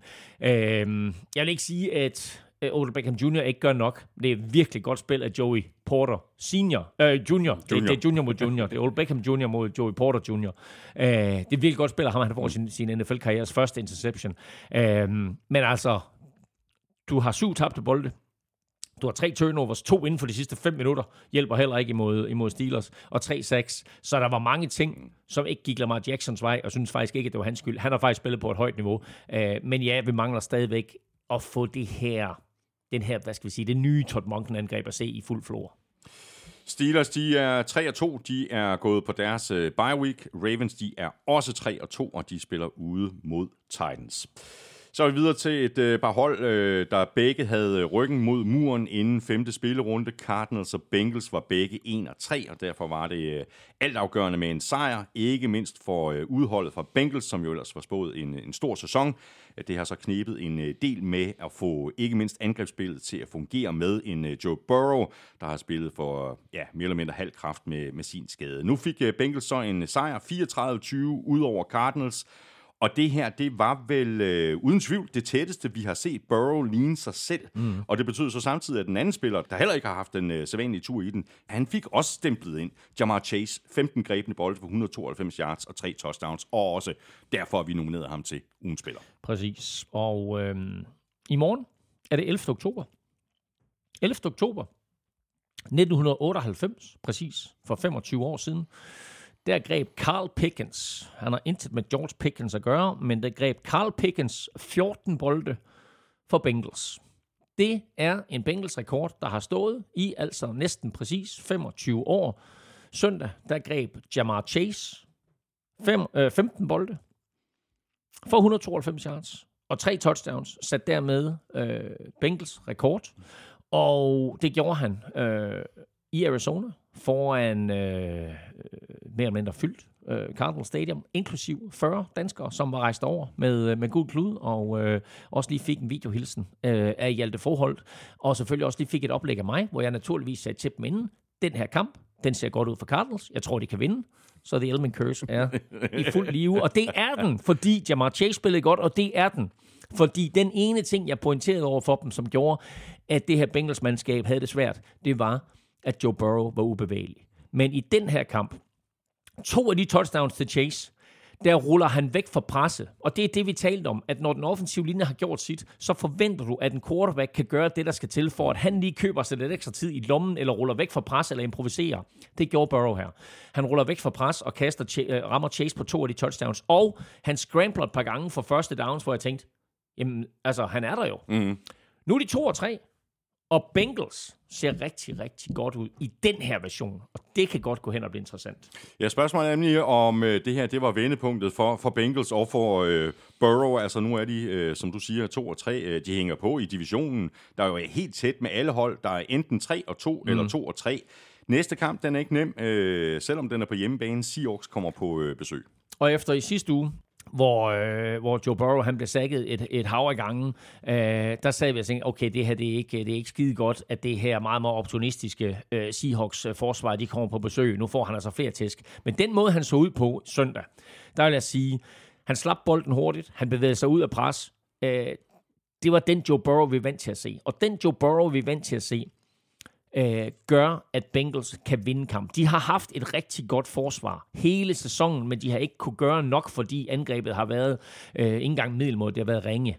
Den måde, som Joe Burrow han spillede på, vel at mærke uden T. Higgins, der kan de slå alle. Og der kan de også blive det her Super Bowl-mandskab.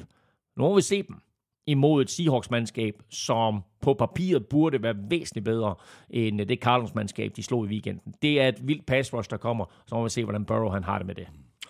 Cardinals de har vundet øh, en kamp i år, øh, den der overraskende sejr over Cowboys. Øh, ellers øh, er der vel i, i virkeligheden en del øh, at, at glæde sig over, hvis man er Cardinals-fan. Altså på trods af, at record nu er 1 og 4.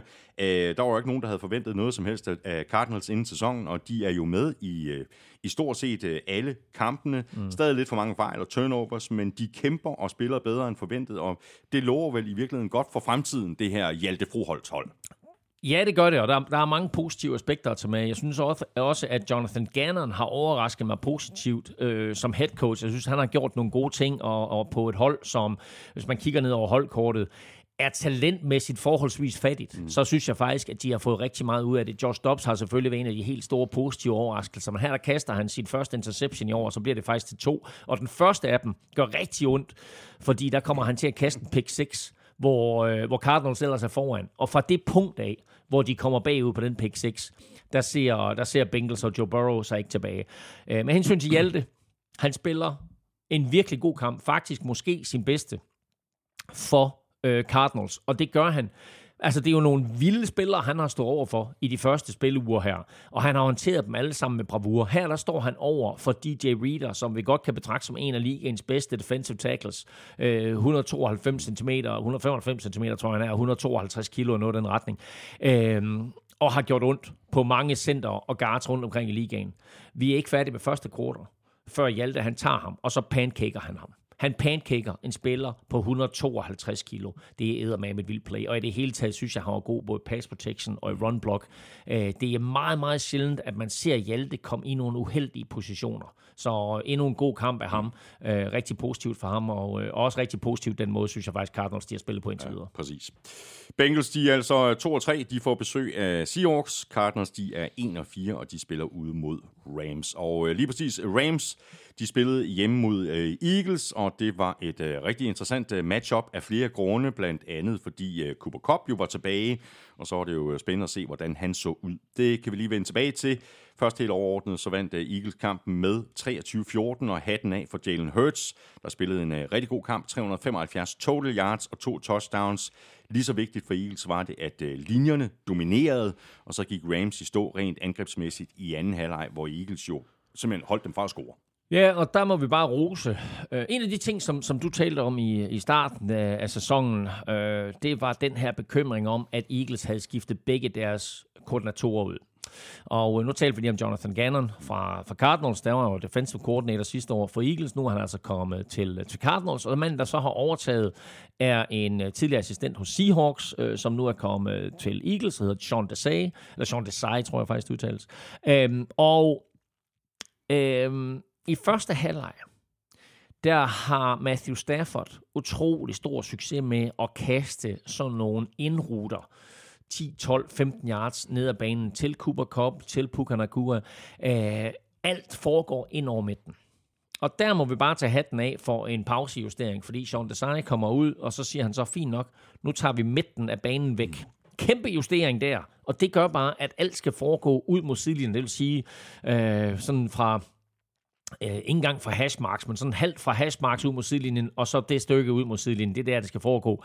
Og øh, der er der bare noget timing, som ikke er der mellem Matthew Stafford og især Cooper Cup, men også de andre receiver. Og det betød bare, at hvor Rams egentlig havde domineret første halvleg og havde været foran i den her kamp, så ender det jo med, at Eagles de bare stille og roligt trækker fra. Og øh, det gør de jo ikke mindst også, fordi, som du siger, de dominerer på de to linjer. Ja.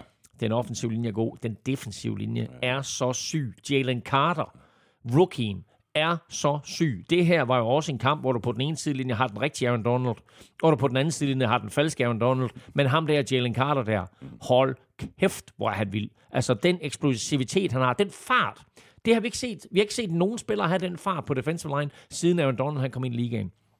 Hvor han lige fjerner en offensive lineman, og quarterbacken nærmest ikke er færdig med at sige hot, før Jalen Carter han står ind i ansigtet på ham. Det er rimelig ubehageligt som quarterback. Ja. God af Andre Carter. Nu er Eagles altså 5-0. Øh, øh, jeg tror også, vi har talt om det tidligere, Elming, at øh, de sådan set har domineret deres kampe, uden sådan rigtig at imponere os. Den her kamp er vel det tætteste, vi har set Eagles på at være tilbage på det niveau, som de var på mm. øh, sidste år. Altså Jalen Hurts på et højt niveau, linjer, der fungerer, dominerer, og så et øh, benhårdt forsvar, der jo fik lukket mere og mere og mere ned, som kampen den skred frem. Øh, ja, og især det med Jalen Hurts, synes jeg er vigtigt. Fordi her, der ser vi en Jalen Hurts, der minder meget om den Jalen Hurts, vi så sidste år. Og det gør den måske også, fordi Eagles øh, offensivt kalder nogle spil til ham, hvor han selv skal løbe mm. Altså ikke engang, hvor det er sådan, at, at, at det, det er en mulighed, at han kan give bolden væk til en running back. Det er simpelthen meningen, han selv skal løbe den. Ja, det er og om, løb. Om, om, om det lige er for at få ham ind i kampen, eller lige for at give ham et hit, eller bare lige for at vise modstanderne, hey, hey, hey, I skal ikke glemme, vi har stadigvæk den her mulighed i vores angreb. Det er også et godt signal at sende til kommende modstandere. Så der er så utrolig meget at holde øje med i det her Eagles-angreb. Og så spurgte du mig i sidste uge, om øh, A.J. Brown, øh, han endelig var, øh, var kommet ind i sæsonen, øh, efter han spillede den der vanvidskamp i sidste uge. Det der catch, han laver ind over midten, med en lap, ikke? Ja, wow. Altså, du ved, jeg, jeg, jeg, jeg lige ved tro, at han også lukkede øjnene, da han gjorde det. ikke? Jamen, det var så sygt, ikke? Du ved, en lap ud, og så griber han bolden. God kamp af, af A.J. Brown. Og så lige sin ting. Det her play, de har Eagles, som jo er udskilt, og som mange kalder ikke et football play, hvor de, hvor de det er jo ikke engang sneak længere. De, det er tush-push. Præcis, men det er det, jeg vil væk fra, fordi jeg hørte, for det første, øh, hørte jeg det, men der var også en, øh, der skrev det inde i en tråd på Gud Klud, en af vores, øh, eller også var det måske endda på, jeg tror faktisk måske endda, det var på NFL Shows Facebook-side, der var en, der skrev det. Han kaldte det uh, The Brotherly Shove. Mm. Og Philadelphia er, er jo uh, City of Brotherly Love. Ikke? Så mm. i stedet for Brotherly Love, så er det Brotherly Shove. og det synes jeg er et meget federe udtryk end tush push. Så fra nu af, der kalder mm. vi det The Brotherly Shop. Sådan der. Og så fik vi altså Cooper Cup at se igen om sider. Han har jo siddet ude siden øh, 10. spillerunde sidste år, og det virker til, at, øh, at Matthew Stafford han var godt tilfreds med at få sine øh, gamle marker tilbage på banen. Masser af targets til Cup, og nok så vigtigt, øh, så var der også stadig bolde tilbage til øh, Puka Nakua. Så det fungerede jo rigtig fint for den her ja, øh, nye duo for Rams, altså lige indtil anden halvleg, hvor der jo så blev lukket ned for dem. Der blev lukket ned for dem, og øh, det er klart, at når du som, som Eagles defensive coordinator er i stand til at lave sådan en justering, så skal du som Sean McVay selvud, selvudråbt øh, offensivt geni, så skal du være i stand til at lave nogle justeringer. Øh, og Matthew Stafford, altså erfaren quarterback, skal være i stand til at, at finde nogle andre huller. Men altså, der blev bare lukket ned for Eagles, øh, og det betød så også, at der blev lukket ned for, for Nakua og for Cooper Cup. De er ellers gode begge to. Øh, Cup griber 8 bolde for 118 yards, Nakua griber 7 bolde for 71 yards og touchdown. Så øh, den var der til gengæld, så man sige, Tutu Atwell, som var sådan en positiv overraskelse i starten af sæsonen. Han, øh, han griber altså kun øh, to bolde i den her kamp. Til gengæld er den ene så for, for, for touchdown, men han kommer til at blive faset ja. mere og mere ud af det her angreb.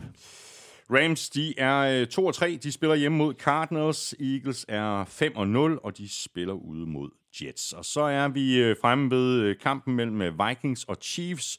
Og vi tog jo begge to øh, Chiefs, da vi øh, lavede vores øh, picks i sidste uge, og de vandt også kampen i Minneapolis med 27-20. Endnu en gang var det lige ved næsten for Vikings, der nu er 1-4 for sæsonen.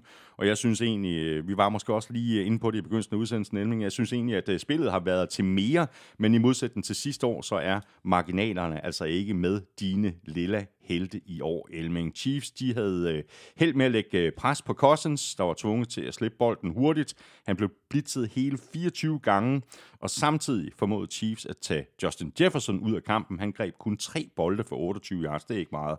Og for at gøre ondt værre, så gik øh, Jefferson ud med en øh, skade tidligt i fjerde kvartal. Og den, øh, vi nævnte den lige i toppen, øh, fiberskade baglov, øh, stadigvæk tvivlsomt, hvornår han kommer tilbage. Vi har talt om det så mange gange i NFL-showet, ikke? Altså en fiber i baglov, det er bare sådan noget, du kommer der bare ikke over den. Den sidder der bare hele sæsonen, og den kan poppe på hvilket som helst tidspunkt. Normalt mennesker skal bruge seks uger til at komme sig over sådan noget. Øh, NFL-spiller måske fire. Øh, men jeg, jeg håber lidt for Vikings, at de giver ham et par ugers pause, i stedet for at den hele tiden skal sidde mm. der, og den så måske endda bliver, bliver værre, øh, som sæsonen skrider frem.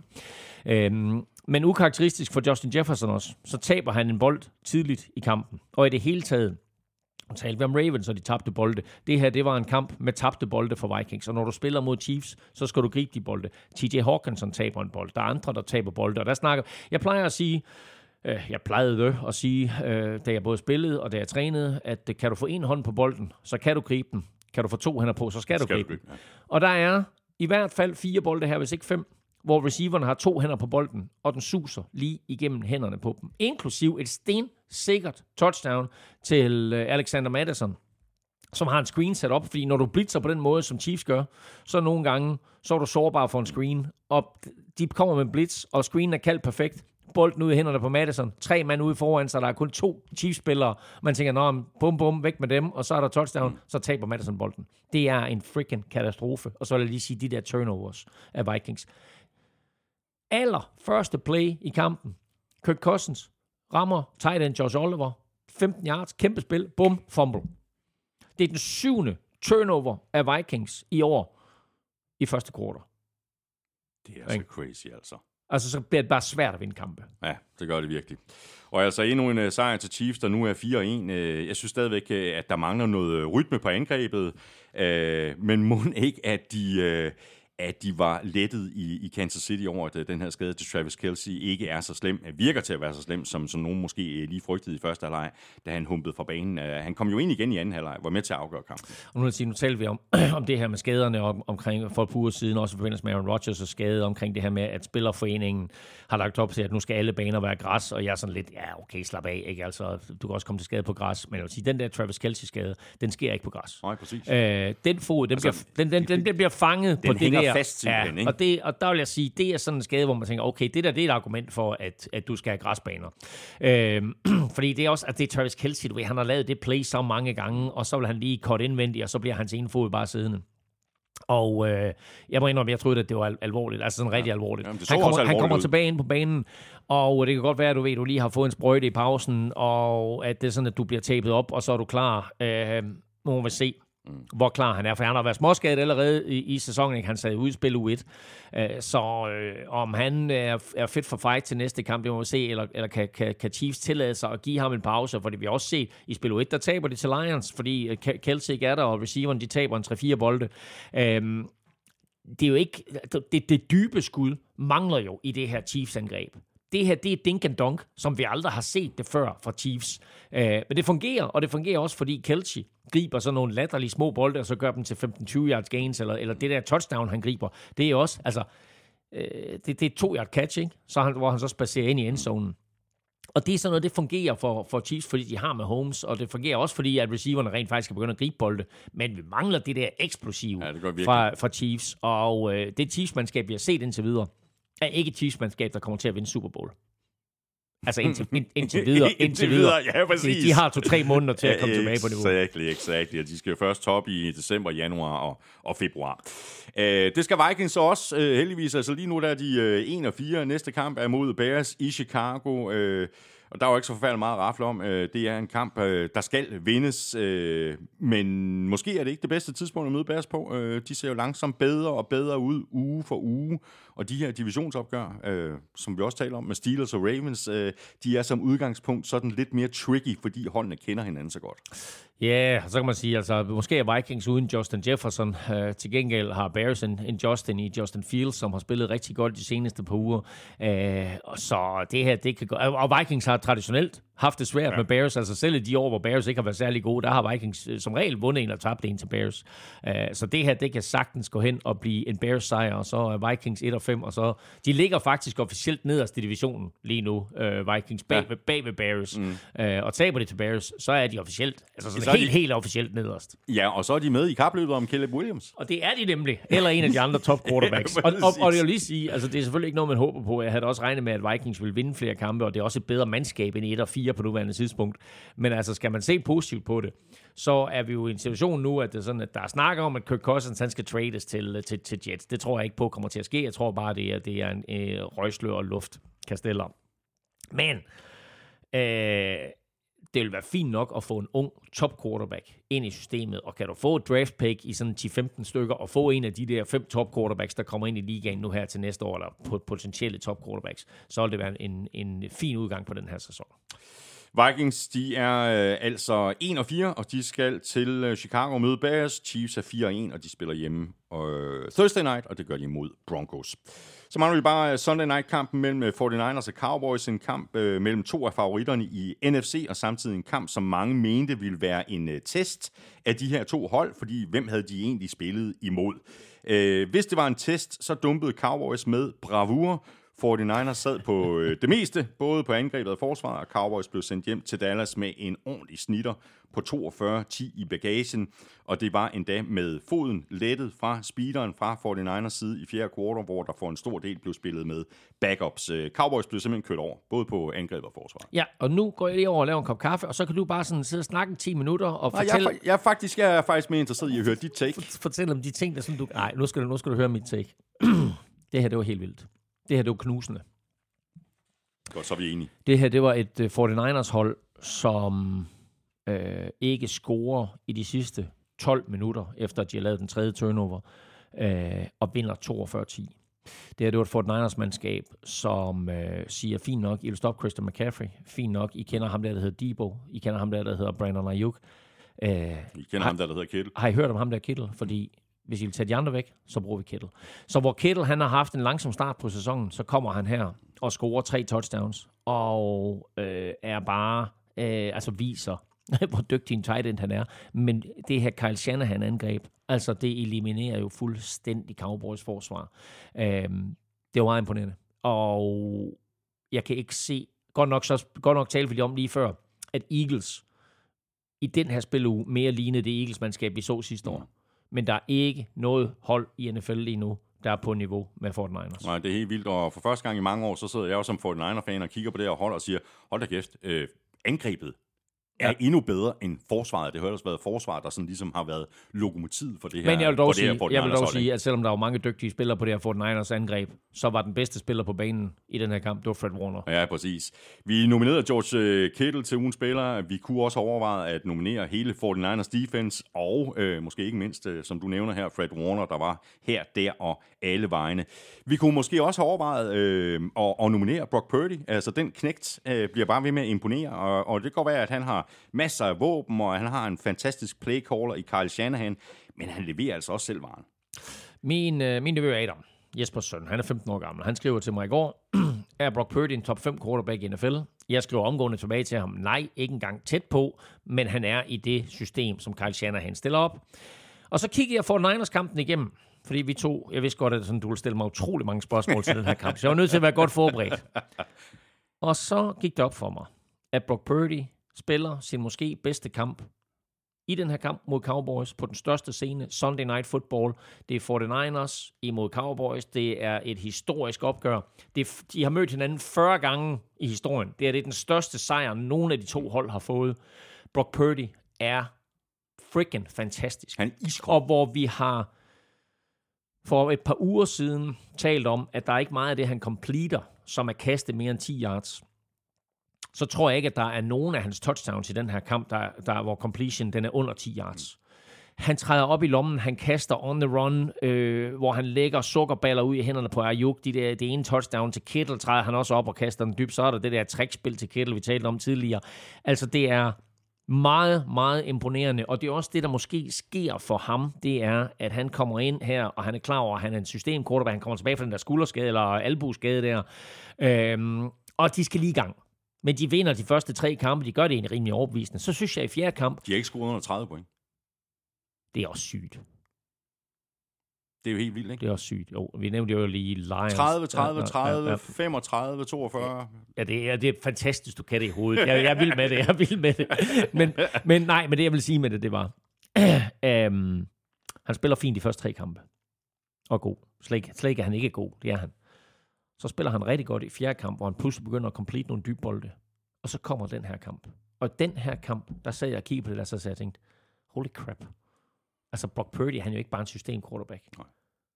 Og det er det, der, og det er, det, der er vildt, ikke? Det er så vildt. Fordi ved du, jeg tror faktisk, at når man stiller det der spørgsmål, jeg har set det, det er ikke, det er ikke bare øh, mm. dig og Adam, din øh, nevø, der, hvad så er han mm. top 5 og, og så videre. Det spørgsmål bliver jo stillet rigtig, rigtig mange steder mm. øh, lige i øjeblikket. Øh, folk har svært ved at lure Brock Purdy, ikke? Mm.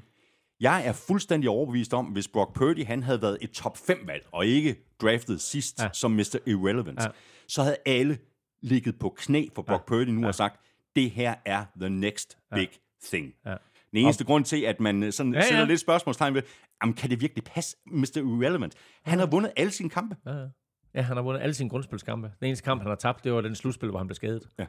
Ja. Um, det sjove af det hele, og det vilde af det hele, det er jo, tænk tilbage på draften med, øh, ved at kalde ham øh, Kyle Trask, øh, øh, hvad hedder han, Trey Lance. Trey Lance. Ja. Der var jo snak om, at den quarterback, som Kyle Shanahan gerne ville have haft, det var Mac Jones. Fordi Mac Jones også kunne være en system-quarterback. Mm. Øh, jeg tror også, Mac Jones havde været bedre i Fort Niners system, end han er i Patriots system. Han er meget den der præcise maskine, du kan sætte ind i et system. Men han har ikke Brock Purdy's evne til at improvisere, fordi eller er til nem- at løbe, eller til at bevæge sig Han on, og kaste en præcise bolde on the run. Og det, det er der, hvor han ja. imponerer mig. Det er, han har alle de der kvaliteter ud over systemquarterbacken. Og det synes jeg faktisk. Vi har set det løbende, men lige her i, i søndags, der så vi en quarterback, hvor jeg bare sad og tænkte, wow. Ikke? Altså, øh, fordi jeg tror, mit største forbehold i, i, i forhold til, om Fort Niners kunne vinde Super Bowl, det var, kan de vinde med Brock Purdy? Mm. Mm. De kan ikke vinde på trods af Brock Purdy. De kan vinde på grund af Brock Purdy. Ja, præcis. Det er from the neck up. Øh, Man kunne ikke forudse, at øh, han ville udvikle sig på den måde, ligesom han, og øh, øh, uden sammenligning i øvrigt, men man kunne ikke forudse, at øh, Tom Brady ville udvikle sig øh, på den måde, fordi det er from the neck up. Eller Joe Montana, der var tredje runde Ja, ja, præcis. Uh, så lad os uh, tale om uh, Dak Prescott. Uh, kastede jo alt, alt for mange interceptions sidste år. 15 stykker, uh, så vidt jeg husker. Det har været noget bedre i år. Altså lige indtil i søndags, hvor han så kastede tre af slagsen. Uh, det skal der ligesom rettes op på, hvis Cowboys de skal tilbage på sporet. Der er i det hele taget mange ting, øh, der skal rettes op på. Øh, forsvaret var jo heller ikke i nærheden af at være lige så dominerende, som vi tidligere har set dem. Altså, det her Cowboys øh, Mhm. defense går for at være et af de allerbedste i ligaen. Det er jo svært at få øje på. Og det gør de, når det er sådan, at de måske spiller mod konventionelle angreb, hvor de kan være aggressive og bare buller, og Michael Parsons kan bare komme som en eller anden øh, øh, oprydningsarbejder øh, og bare fjerne alt, hvad der er, og så sige, nå okay, der var en running back, ham tager jeg lige og propper ned i en skraldespand, og der var en quarterback, så tager jeg lige ham og så videre. Det her angreb her, der er så mange strenge at spille på, der sker så meget, der er så mange ting at holde øje med, at mere eller mindre hele Cowboys forsvar, inklusiv Michael Parsons, bliver, bliver elimineret. Øhm, det her var jo et Cowboys forsvar, som jo er styret af Dan Quinn. Ikke? Defensive coordinator Dan Quinn, der har fået så meget ros mm. for, og, og måske skulle han være tilbage og være head coach. Hvornår var han sidst head coach? Det var han for Atlanta Falcons. Hvem var hans offensive coordinator i Atlanta Falcons? Det var Kyle Shanahan. Her, der tager Kyle Shanahan lige sin mentor, og så øh, tager han ham i armen der, og så siger han, "Nå, lul, lul, baby, ikke du ved, for det er det her. Altså, han, han knuste det der øh, Dan Quinn øh, forsvar. Øhm, husk på, at sidste gang de to de var sammen, det var Super Bowl 51. Mm. Der stod det 28-3, og øh, det er jo en, en, en kamp, som for evigt vil øh, ligge i de der to folks hukommelse, og alle folk vil altid huske på, at de smed den 28-3-føring øh, mod, mod Patriots. Hvis skyld var det? Var det Kyle Shanahan, der blev ved med at, at, at kalde kastespil, eller var det Dan Quinn, som ikke sagde til sin offensive coordinator, løb bolden, tag noget tid af klokken, vi skal bare bevare den her 28-3-føring. Øh, Eller kender sørge han- for, eller sørge for, at forsvaret de stoppede Patriots. jo, jo, men altså, du ved, øh, altså, jeg jeg havde nok taget en anden beslutning som head coach dengang. Prøv at altså, det skal overhovedet ikke sammenlignes det her, men vi førte en Mermaid Bowl på et tidspunkt med, med tre touchdowns imod, øh, imod Roskilde Kings, der var træner for Averra Monarchs, og så kom der var offensive coordinator, så kom Kimi V hen til mig og sagde, nu løber vi bolden. Og det var bare fedt, at der kom en head coach hen og sagde, Claus, du, jeg ved, du har en strip spil, hvor vi kan løbe bolden, nu løber bolden. Og så løb bolden, og så vandt vi kampen. Og det skulle, det er lang, det er lang tid siden, det her det skete, men det skulle Falcons bare have gjort. De skulle have taget noget tid af klokken, de jo foran med freaking 25 point, i stedet for så kommer Patriots tilbage, jo ikke mindst fordi de får øh, sækket, og, og Matt Ryan fumbler der. Bum, bum. Nu fik Kyle Shanahan sin hævn over Dan Quinn. Jeg ved ikke, om der var noget, der skulle hævnes, men det er i hvert fald ham, der... Altså, han sendte i hvert fald lige signal, ikke? Præcis. Niners, de er 5-0. De spiller ude mod øh, Browns. Øh, rigtig spændende matchup der. Cowboys, de er altså 3-2, og de øh, spiller ude mod Chargers Monday Night. Mildt sagt også et øh, rigtig øh, Fedt, fedt, fedt, fedt. spændende matchup. Så kom vi igennem de øh, 14 kampe i uge 5. Øh, lige om lidt, der skal vi omkring øh, quizzerne og øh, se, om vi ikke kan få nogle rigtige svar i dem. Vi skal også have øh, sat vores øh, picks til 6. spillerunde. Først så skal vi lige have fat i dit øh, momentometer. Elming, hvordan øh, ser det ud? Har du styr på det? Ikke mindst toppen og bunden. Jeg skal sige på den måde. Fort Niners lå etter, Eagles lå toer. Det gør de stadigvæk. Så er der kamp om tredjepladsen. Skal det være Chiefs? Skal det være Dolphins? Skal det være Jaguars? Skal det være Lions? Ja, ja, ja. Så det, er- det er lidt interessant. Og så i bunden, der øh, er der et hold, der ikke har vundet endnu, så de ligger nederst. Sådan, og der ligger de øh, trygt og godt. Der ligger de trygt og godt. Du kan læse hele Elmings øh, momentometer, når det er skrevet færdigt, øh, og når det er det, så kommer det til at ligge det sædvanlige sted, og det er selvfølgelig på gulklud.dk.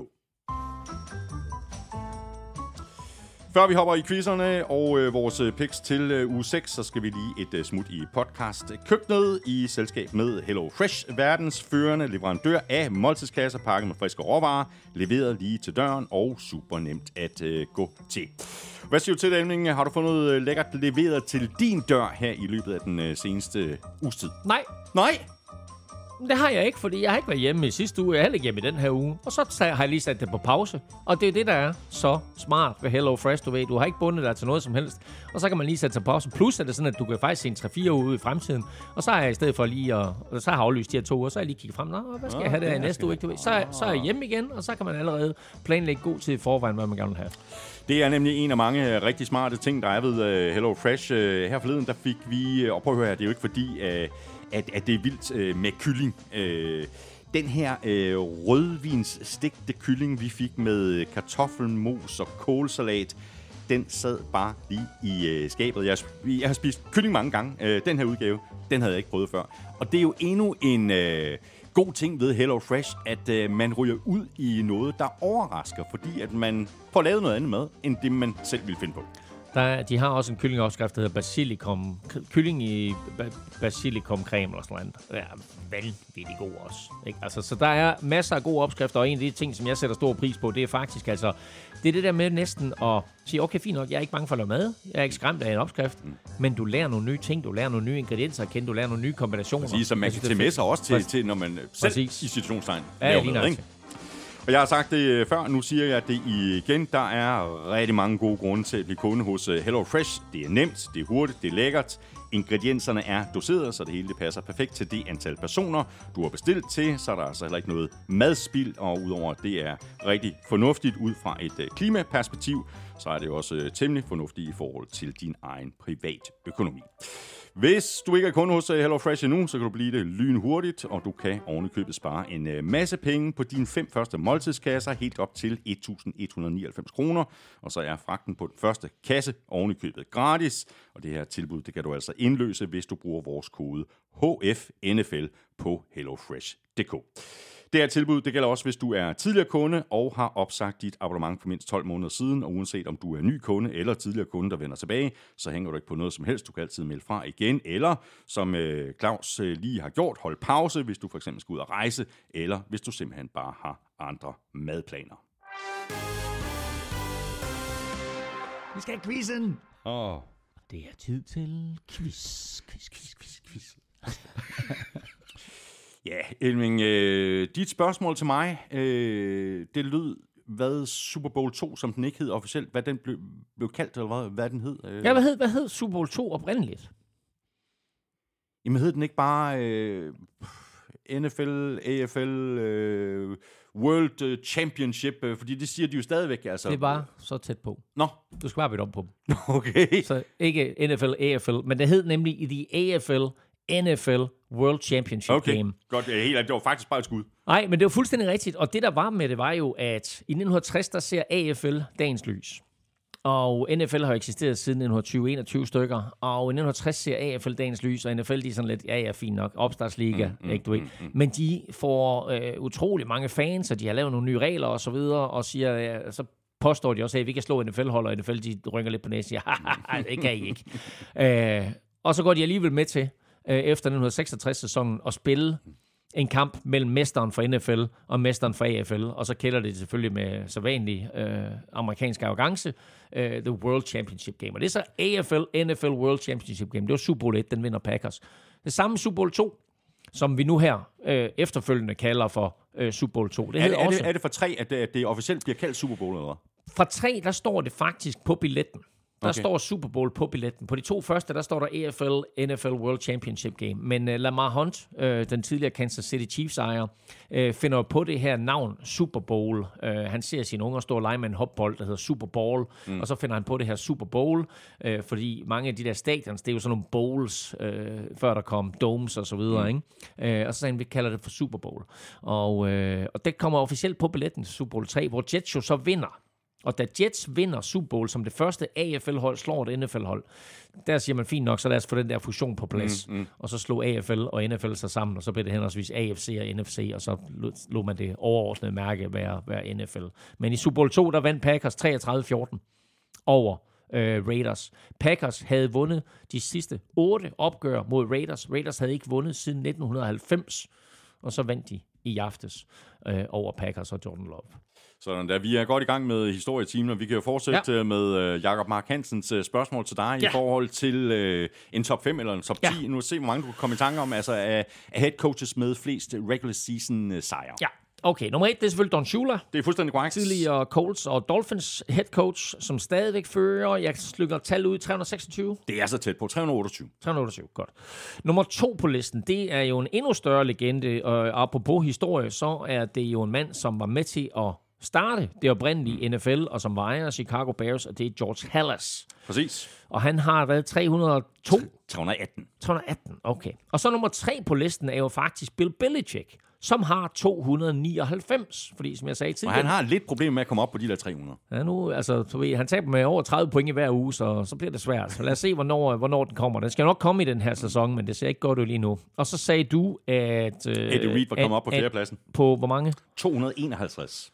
Okay, der er et stykke vej op endnu. Så mm-hmm. er nummer 5 på listen, det må være Tom Landry. Det er fuldstændig øh, korrekt med 250 sejre. Ja, og så er nummer 6 på listen den legendariske Packers-træner, som jo lagde Yes. navn til Lambeau Field, nemlig Præcis. Curly Lambeau. Med 226 sejre. Ja. Det går jo for ruinen, det her. Det er jo top 6. Ja, så er der to, som jeg er lidt i tvivl om, hvor ligger i forhold til hinanden. Men Ja. den ene, det er i hvert fald Marty Schottenheimer. Ja. Han er nummer 8. Du har lige sprunget en over. Men det er fint nok. Lad os bare tage Schottenheimer nu. Jeg sprang en over. Ja, altså Curly Lambeau var nummer 6, Okay. og nu er du hoppet ned til nummer Schotten- 8, okay. Marty Schottenheimer, med 200 sejre. Der er Så, så har vi en, der har Steelers, 200, 213. Steelers, Chuck Noll. Uh, han er efter Schottenheimer. Han er på en 9. plads. Mm. Skal du have lidt hjælp? Ja. Stiftet et hold, opkaldt efter sig selv. Nå, Mike Brown. Nej, det er hans søn, der hedder Mike Brown. Ja. Ja. Han hedder Paul Brown. Undskyld. Fuldstændig korrekt. Ja, Paul Brown. Paul Brown. Ja. 213 sejre. Okay, godt, ja tak. Han ligger altså nummer 7, og så nævnte du Schottenheimer med 200. Og på 8. pladsen, Chuck Noll med Steelers- 193 sejre på 9. Steelers pladsen. førte dem til fire Super Bowls i 70'erne. Så lad os da lige øh, få det, få det slu, sluttet, den her øh, top 10 af. Jeg ved ikke, hvem Tina er. Øh, hvis jeg siger John Elway. John Elway, øh, så head coach for Broncos. Ja, Øh, hvad hed han? Han var også head coach for Morten Andersen øh, i, øh, i Atlanta Falcons. Hvad hed han? Hvad hed han? Dan. Dan Reeves. Sådan der. Bum! Godt. Var det, han, han er 10'er? Med 190. Ja, det er øh, super sejt gået, det her. Jeg var ikke kommet i nærheden af, Sådan. af 10. øh, godt. Øh, stærkt øh, med quizzerne, og jeg gættede bare, så øh, det er dejligt. Nu er vi så fremme ved øh, uge 6 og vores øh, picks. Øh, først den øh, sædvanlige status. Det var ikke nogen sådan øh, specielt god runde for nogen af os. Øh, lidt bedre for dig. Øh, du Ja. ramte 9 kampe, jeg ramte 8. Og det betyder, at den øh, samlede stilling nu er 51-48 til mig. Jeg troede, Men faktisk, du har jeg, hen, jeg troede faktisk, jeg hentede flere i weekenden, men det gjorde jeg ikke så. Nej, jeg var også øh, nervøs en overgang. Ja. ja, det så skidt ud. Nå, Ja. jeg troede egentlig, den eneste, hvor du slog mig, var det ikke, den, øh, var det ikke Bengals Cardinals? Der tog jeg Cardinals, så du tog Bengals. Jo, øh, præcis. Og du havde Falcons. Okay. Og jeg havde så Bengals. Så havde du også Colts over Titans. Ja, præcis. Ja. Og så var der faktisk ikke flere. Nå, okay. Så var vi ellers øh, enige resten af mig. Ja. Godt. Skal vi til vores øh, picks for øh, 6. spillerunde. Vi har to hold, der er på øh, bye week, og det er Steelers og Packers. Vi lægger ud med øh, Thursday Night-kampen mellem Chiefs og Broncos. Du tager en chance her, gør du? Nej, det gør jeg ikke. Nej. Jeg siger Chiefs med 25 point. Det er med 25 point. Ja. Okay, der er simpelthen nogen, du er endnu mere sikker på. Det er, det er vildt, mand. Nej, jeg tror ikke, de vinder med 25, men de vinder Nå, med... på den måde. Jeg troede, du satte 25 point på den på Nå, nej, nej, nej. Nå, ja, det kunne jeg også godt finde på. Uh, jeg siger også Chiefs. Uh, Titans Ravens. I London, jo vel at mærke. Ja. Uh, Titans har uh, hjemmebane i London, uh, men begge hold uh, flyver over i den her uge. Uh, jeg siger... Jeg siger Ravens. Jeg siger også Ravens. Falcons Commanders. Interesting. Interesting. Men du skal huske på, det er jo hjemmebane for, for Dennis Ritter. Det er hjemmebane for Dennis Ritter. Så jeg siger Falcons. Så siger jeg Commanders. Jeg siger, at Dennis Ritter får sit første nederlag. Uh. Bears Vikings. Ja, Ja, det er interessant. På Soldier Field. Ja, jeg går med udhold. Jeg siger Vikings. jeg siger Bears. Selvfølgelig gør du det. Forsøger at anti-jinxet der. Øh, Bengals Seahawks. Bengals. Nu ligner Joe Burrow sig selv, ikke? Joe Burrow ligner sig selv. Næsten. Men jeg gider, jeg gad virkelig godt se det her. Jeg, siger, jeg tager en chance og siger, at Seahawks, øh, de har lige haft fri uge. De kommer her, og de har det der vilde pass rush. Ja. Og øh, de har lidt udfordringer på den offensive linje i øjeblikket. Seahawks, jeg tror, de har fire ud af fem mand skadet på den offensive linje. Men øh, jeg siger, at Seahawks, de vinder. Okay, interessant. Browns 49ers. Yes. Browns, de har lige øh, været på bye week. De er friske. Ja, men uh, Deshaun Watson, han sad ude i sidste kamp uh, af egen fri vilje, selvom uh, holdets læger havde meldt, at han skulle være klar til at træne, så sad han ude. Og han har ikke trænet med i den her uge, så jeg ved ikke helt, hvad der sker for ham, der er 250 millioner dollars manden. Nej. Men uh, han siger, jeg, jeg får mine penge, jeg gider ikke at spille. Uh, det er også en, en god måde at, at forblive skadesfri på. Men jeg siger Fort Niners. Jeg siger også øh, 49ers. Texans Saints. Ja, Jeg siger Saints. jeg siger også Saints. Jaguars Colts. Ja, Jaguars. jeg siger også Jaguars. Dolphins Panthers. Dolphins. Åh, oh, jeg siger også Dolphins. Ja. Raiders. Patriots. Ja. Ja, Raiders. Så skal du have Raiders. Raiders er 2 og 3. Hvis jeg lige husker rigtigt, så er deres næste fire kampe, det er Patriots, Bears, og så er de to New York-mandskaber. Ja, det er at have med at gøre, ikke? På papiret i hvert fald. De kunne godt vinde tre, mm. eller måske endda fire af de kampe. Og så er Raiders pludselig 6 og 3. Ja. Det er lidt vildt for et hold, der egentlig ikke er særlig godt. Nå, men jeg siger også Raiders. Ja, fordi og det de gør er jeg, bedre- fordi, fordi de er Patriots end er i krise. Patriots. Ja, præcis. Og så er det jo Josh McDaniels imod Bill Belichick. Det er også Jimmy Garoppolo imod sit tidligere hold. Så der er mange øh, små historier i historien her. Box Lions. Den er fed. Ja. Den er fed. Buccaneers har lige siddet over. De er hjemmebane. Baker Mayfield har set godt ud. Men jeg synes bare, Lions ser så vildt ud, så jeg siger Lions. Jeg siger også Lions. Rams Cardinals. Åh, det var Ja. de to hold, som vi havde, som de absolut to dårligste hold inden sæsonen. De har faktisk spillet bedre end det. Øh, jeg siger, at øh, Rams, de vinder kampen, og så bliver det rigtig sjovt at se Hjalte Forholdt imod Aaron Donald. Ja, det gør det virkelig. Øh, jeg siger også øh, Rams, og det gør jeg udelukkende, fordi at, øh, de spiller på hjemmebane. Men Cardinals har faktisk tit øh, et, et godt tag om, øh, om Rams. Det har de nemlig. Ja. Øh, Jets Eagles. Ja.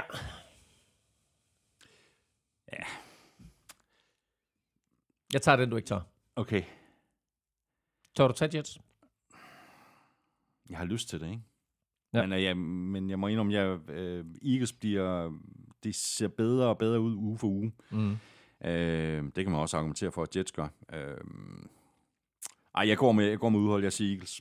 Jeg tror, de går 600. Ja, Jets fik skadet deres øh, meget, meget stærke guard, Elijah Vera Tucker, i den her uge. Og øh, de er stadigvæk, og de er en smule udfordret på, mm. på, på tackle-positionen. Så øh, jeg havde håbet på, at du havde taget Jets, så kunne jeg have taget Eagles, og jeg havde egentlig forestillet mig, at jeg godt kunne finde på at tage Jets, men det kan jeg ikke alligevel, Ej. så jeg tager Eagles. Ja. Bills Giants. Bills. Ja. Rematch, rematch øh, af Super Bowl... Nu skal jeg tænke mig om. Super Bowl 27 og 28. Nej, passer ikke. Passer ikke. Super Bowl 25, det var, det var Cowboys, der mødte i 27 28. Rematch af Super Bowl 25. Meget, meget markant Super Bowl. Den første, som Bills tabte.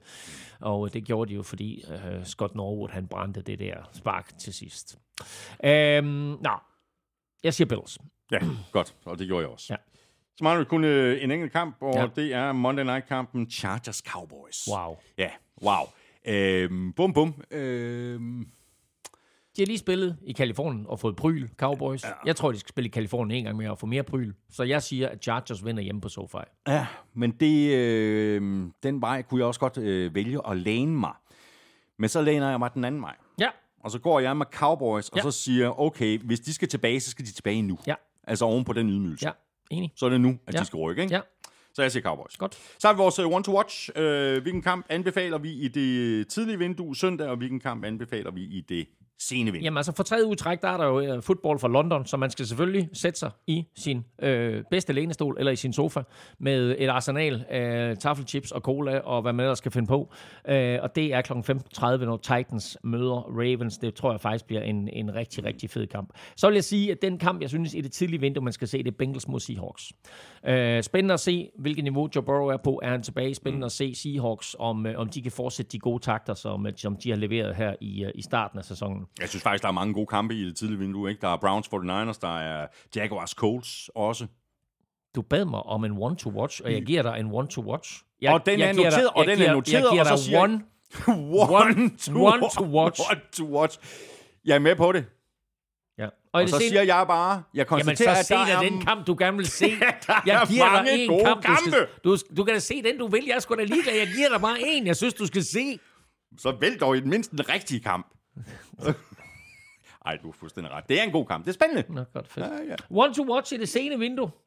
Øh, altså kl. 22. One Øh, to watch. One to watch. Øh, der vil jeg jo sige, at Jets mod Eagles nok er den, der har den mest interessante storyline, og så må vi se, øh, ja. hvor gode Jets de er, og hvor godt de kan spille med øh, Zach Wilson. De var meget, meget tæt på at slå Chiefs i forrige spilleuge. Ja, det var de. de vandt i den her spilleuge, og nu kommer der et Eagles-mandskab på besøg, som øh, ligesom har fundet formen fra sidste år. Mm. Men jeg kan godt se øh, Jets drille øh, Eagles.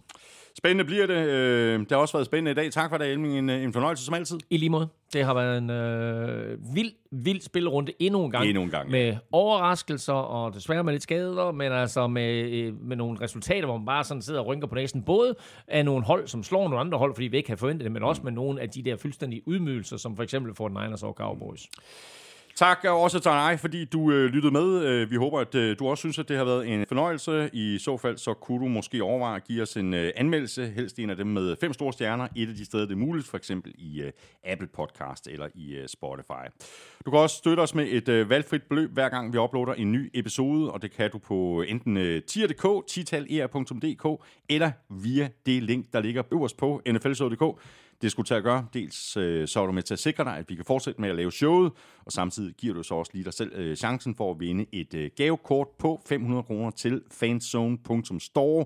Vi trækker lod hver eneste uge hele sæsonen. Hvis du vil i kontakt med os, så kan du række ud efter os, og det kan du på både X, Facebook og Instagram, og du kan også fange os på mail nflshowet.dk. Følg Mr. Elming på X på snablag NFLming. Mig kan du følge på snablag Thomas Kvartrup. Husk at støtte vores øh, gode venner og faste samarbejdspartnere fra Tafel og Odset fra Danske Licens Spil. Og i forhold til Odset, Husk, at man skal være minimum 18 år og spille med omtanke. Har du brug for hjælp til spilafhængighed, så kontakt Spillemyndighedens hjælpelinje Stop Spillet eller udluk dig via Rufus. Regler og vilkår gælder. Husk også tilbuddet fra Hello Fresh. Hvis du ikke allerede er kunde, så kan du blive det lynbørge og ovenikøbet spare en øh, masse penge på dine fem første måltidskasser helt op til 1.199 kroner. Og så får du ovenikøbet fri fragt på den øh, første kasse. Brug vores kode HFNFL. H for Hello, F for Fresh, og så NFL på hellofresh.dk. Og husk, at øh, det her tilbud altså også øh, gælder, ja, det, det gælder både for, for, for nye kunder og for tidligere kunder, der har opsagt deres øh, abonnement for mindst øh, 12 måneder siden. Det var alt for nu. Tak for i dag. Vi høres ved om en uge, hvor vi er tilbage helt fresh. NFL-showet er produceret af Kvartrup Media, der også producerer PL-showet, Golf-showet og Born Unplugged. PL-showet giver dig alt, du skal vide om Premier League hver mandag. Hver tidlig tirsdag morgen, der er der en frisk omgang Golf-showet. Born Unplugged om dansk politik holder efterårsferie, men så er det jo godt, at øh, der er Velropa-podcast, hvis du er en af dem, der er til cykelsport. Elming og jeg er tilbage igen næste uge med en frisk omgang NFL-showet. Ha' det rigtig godt så længe. Hold os.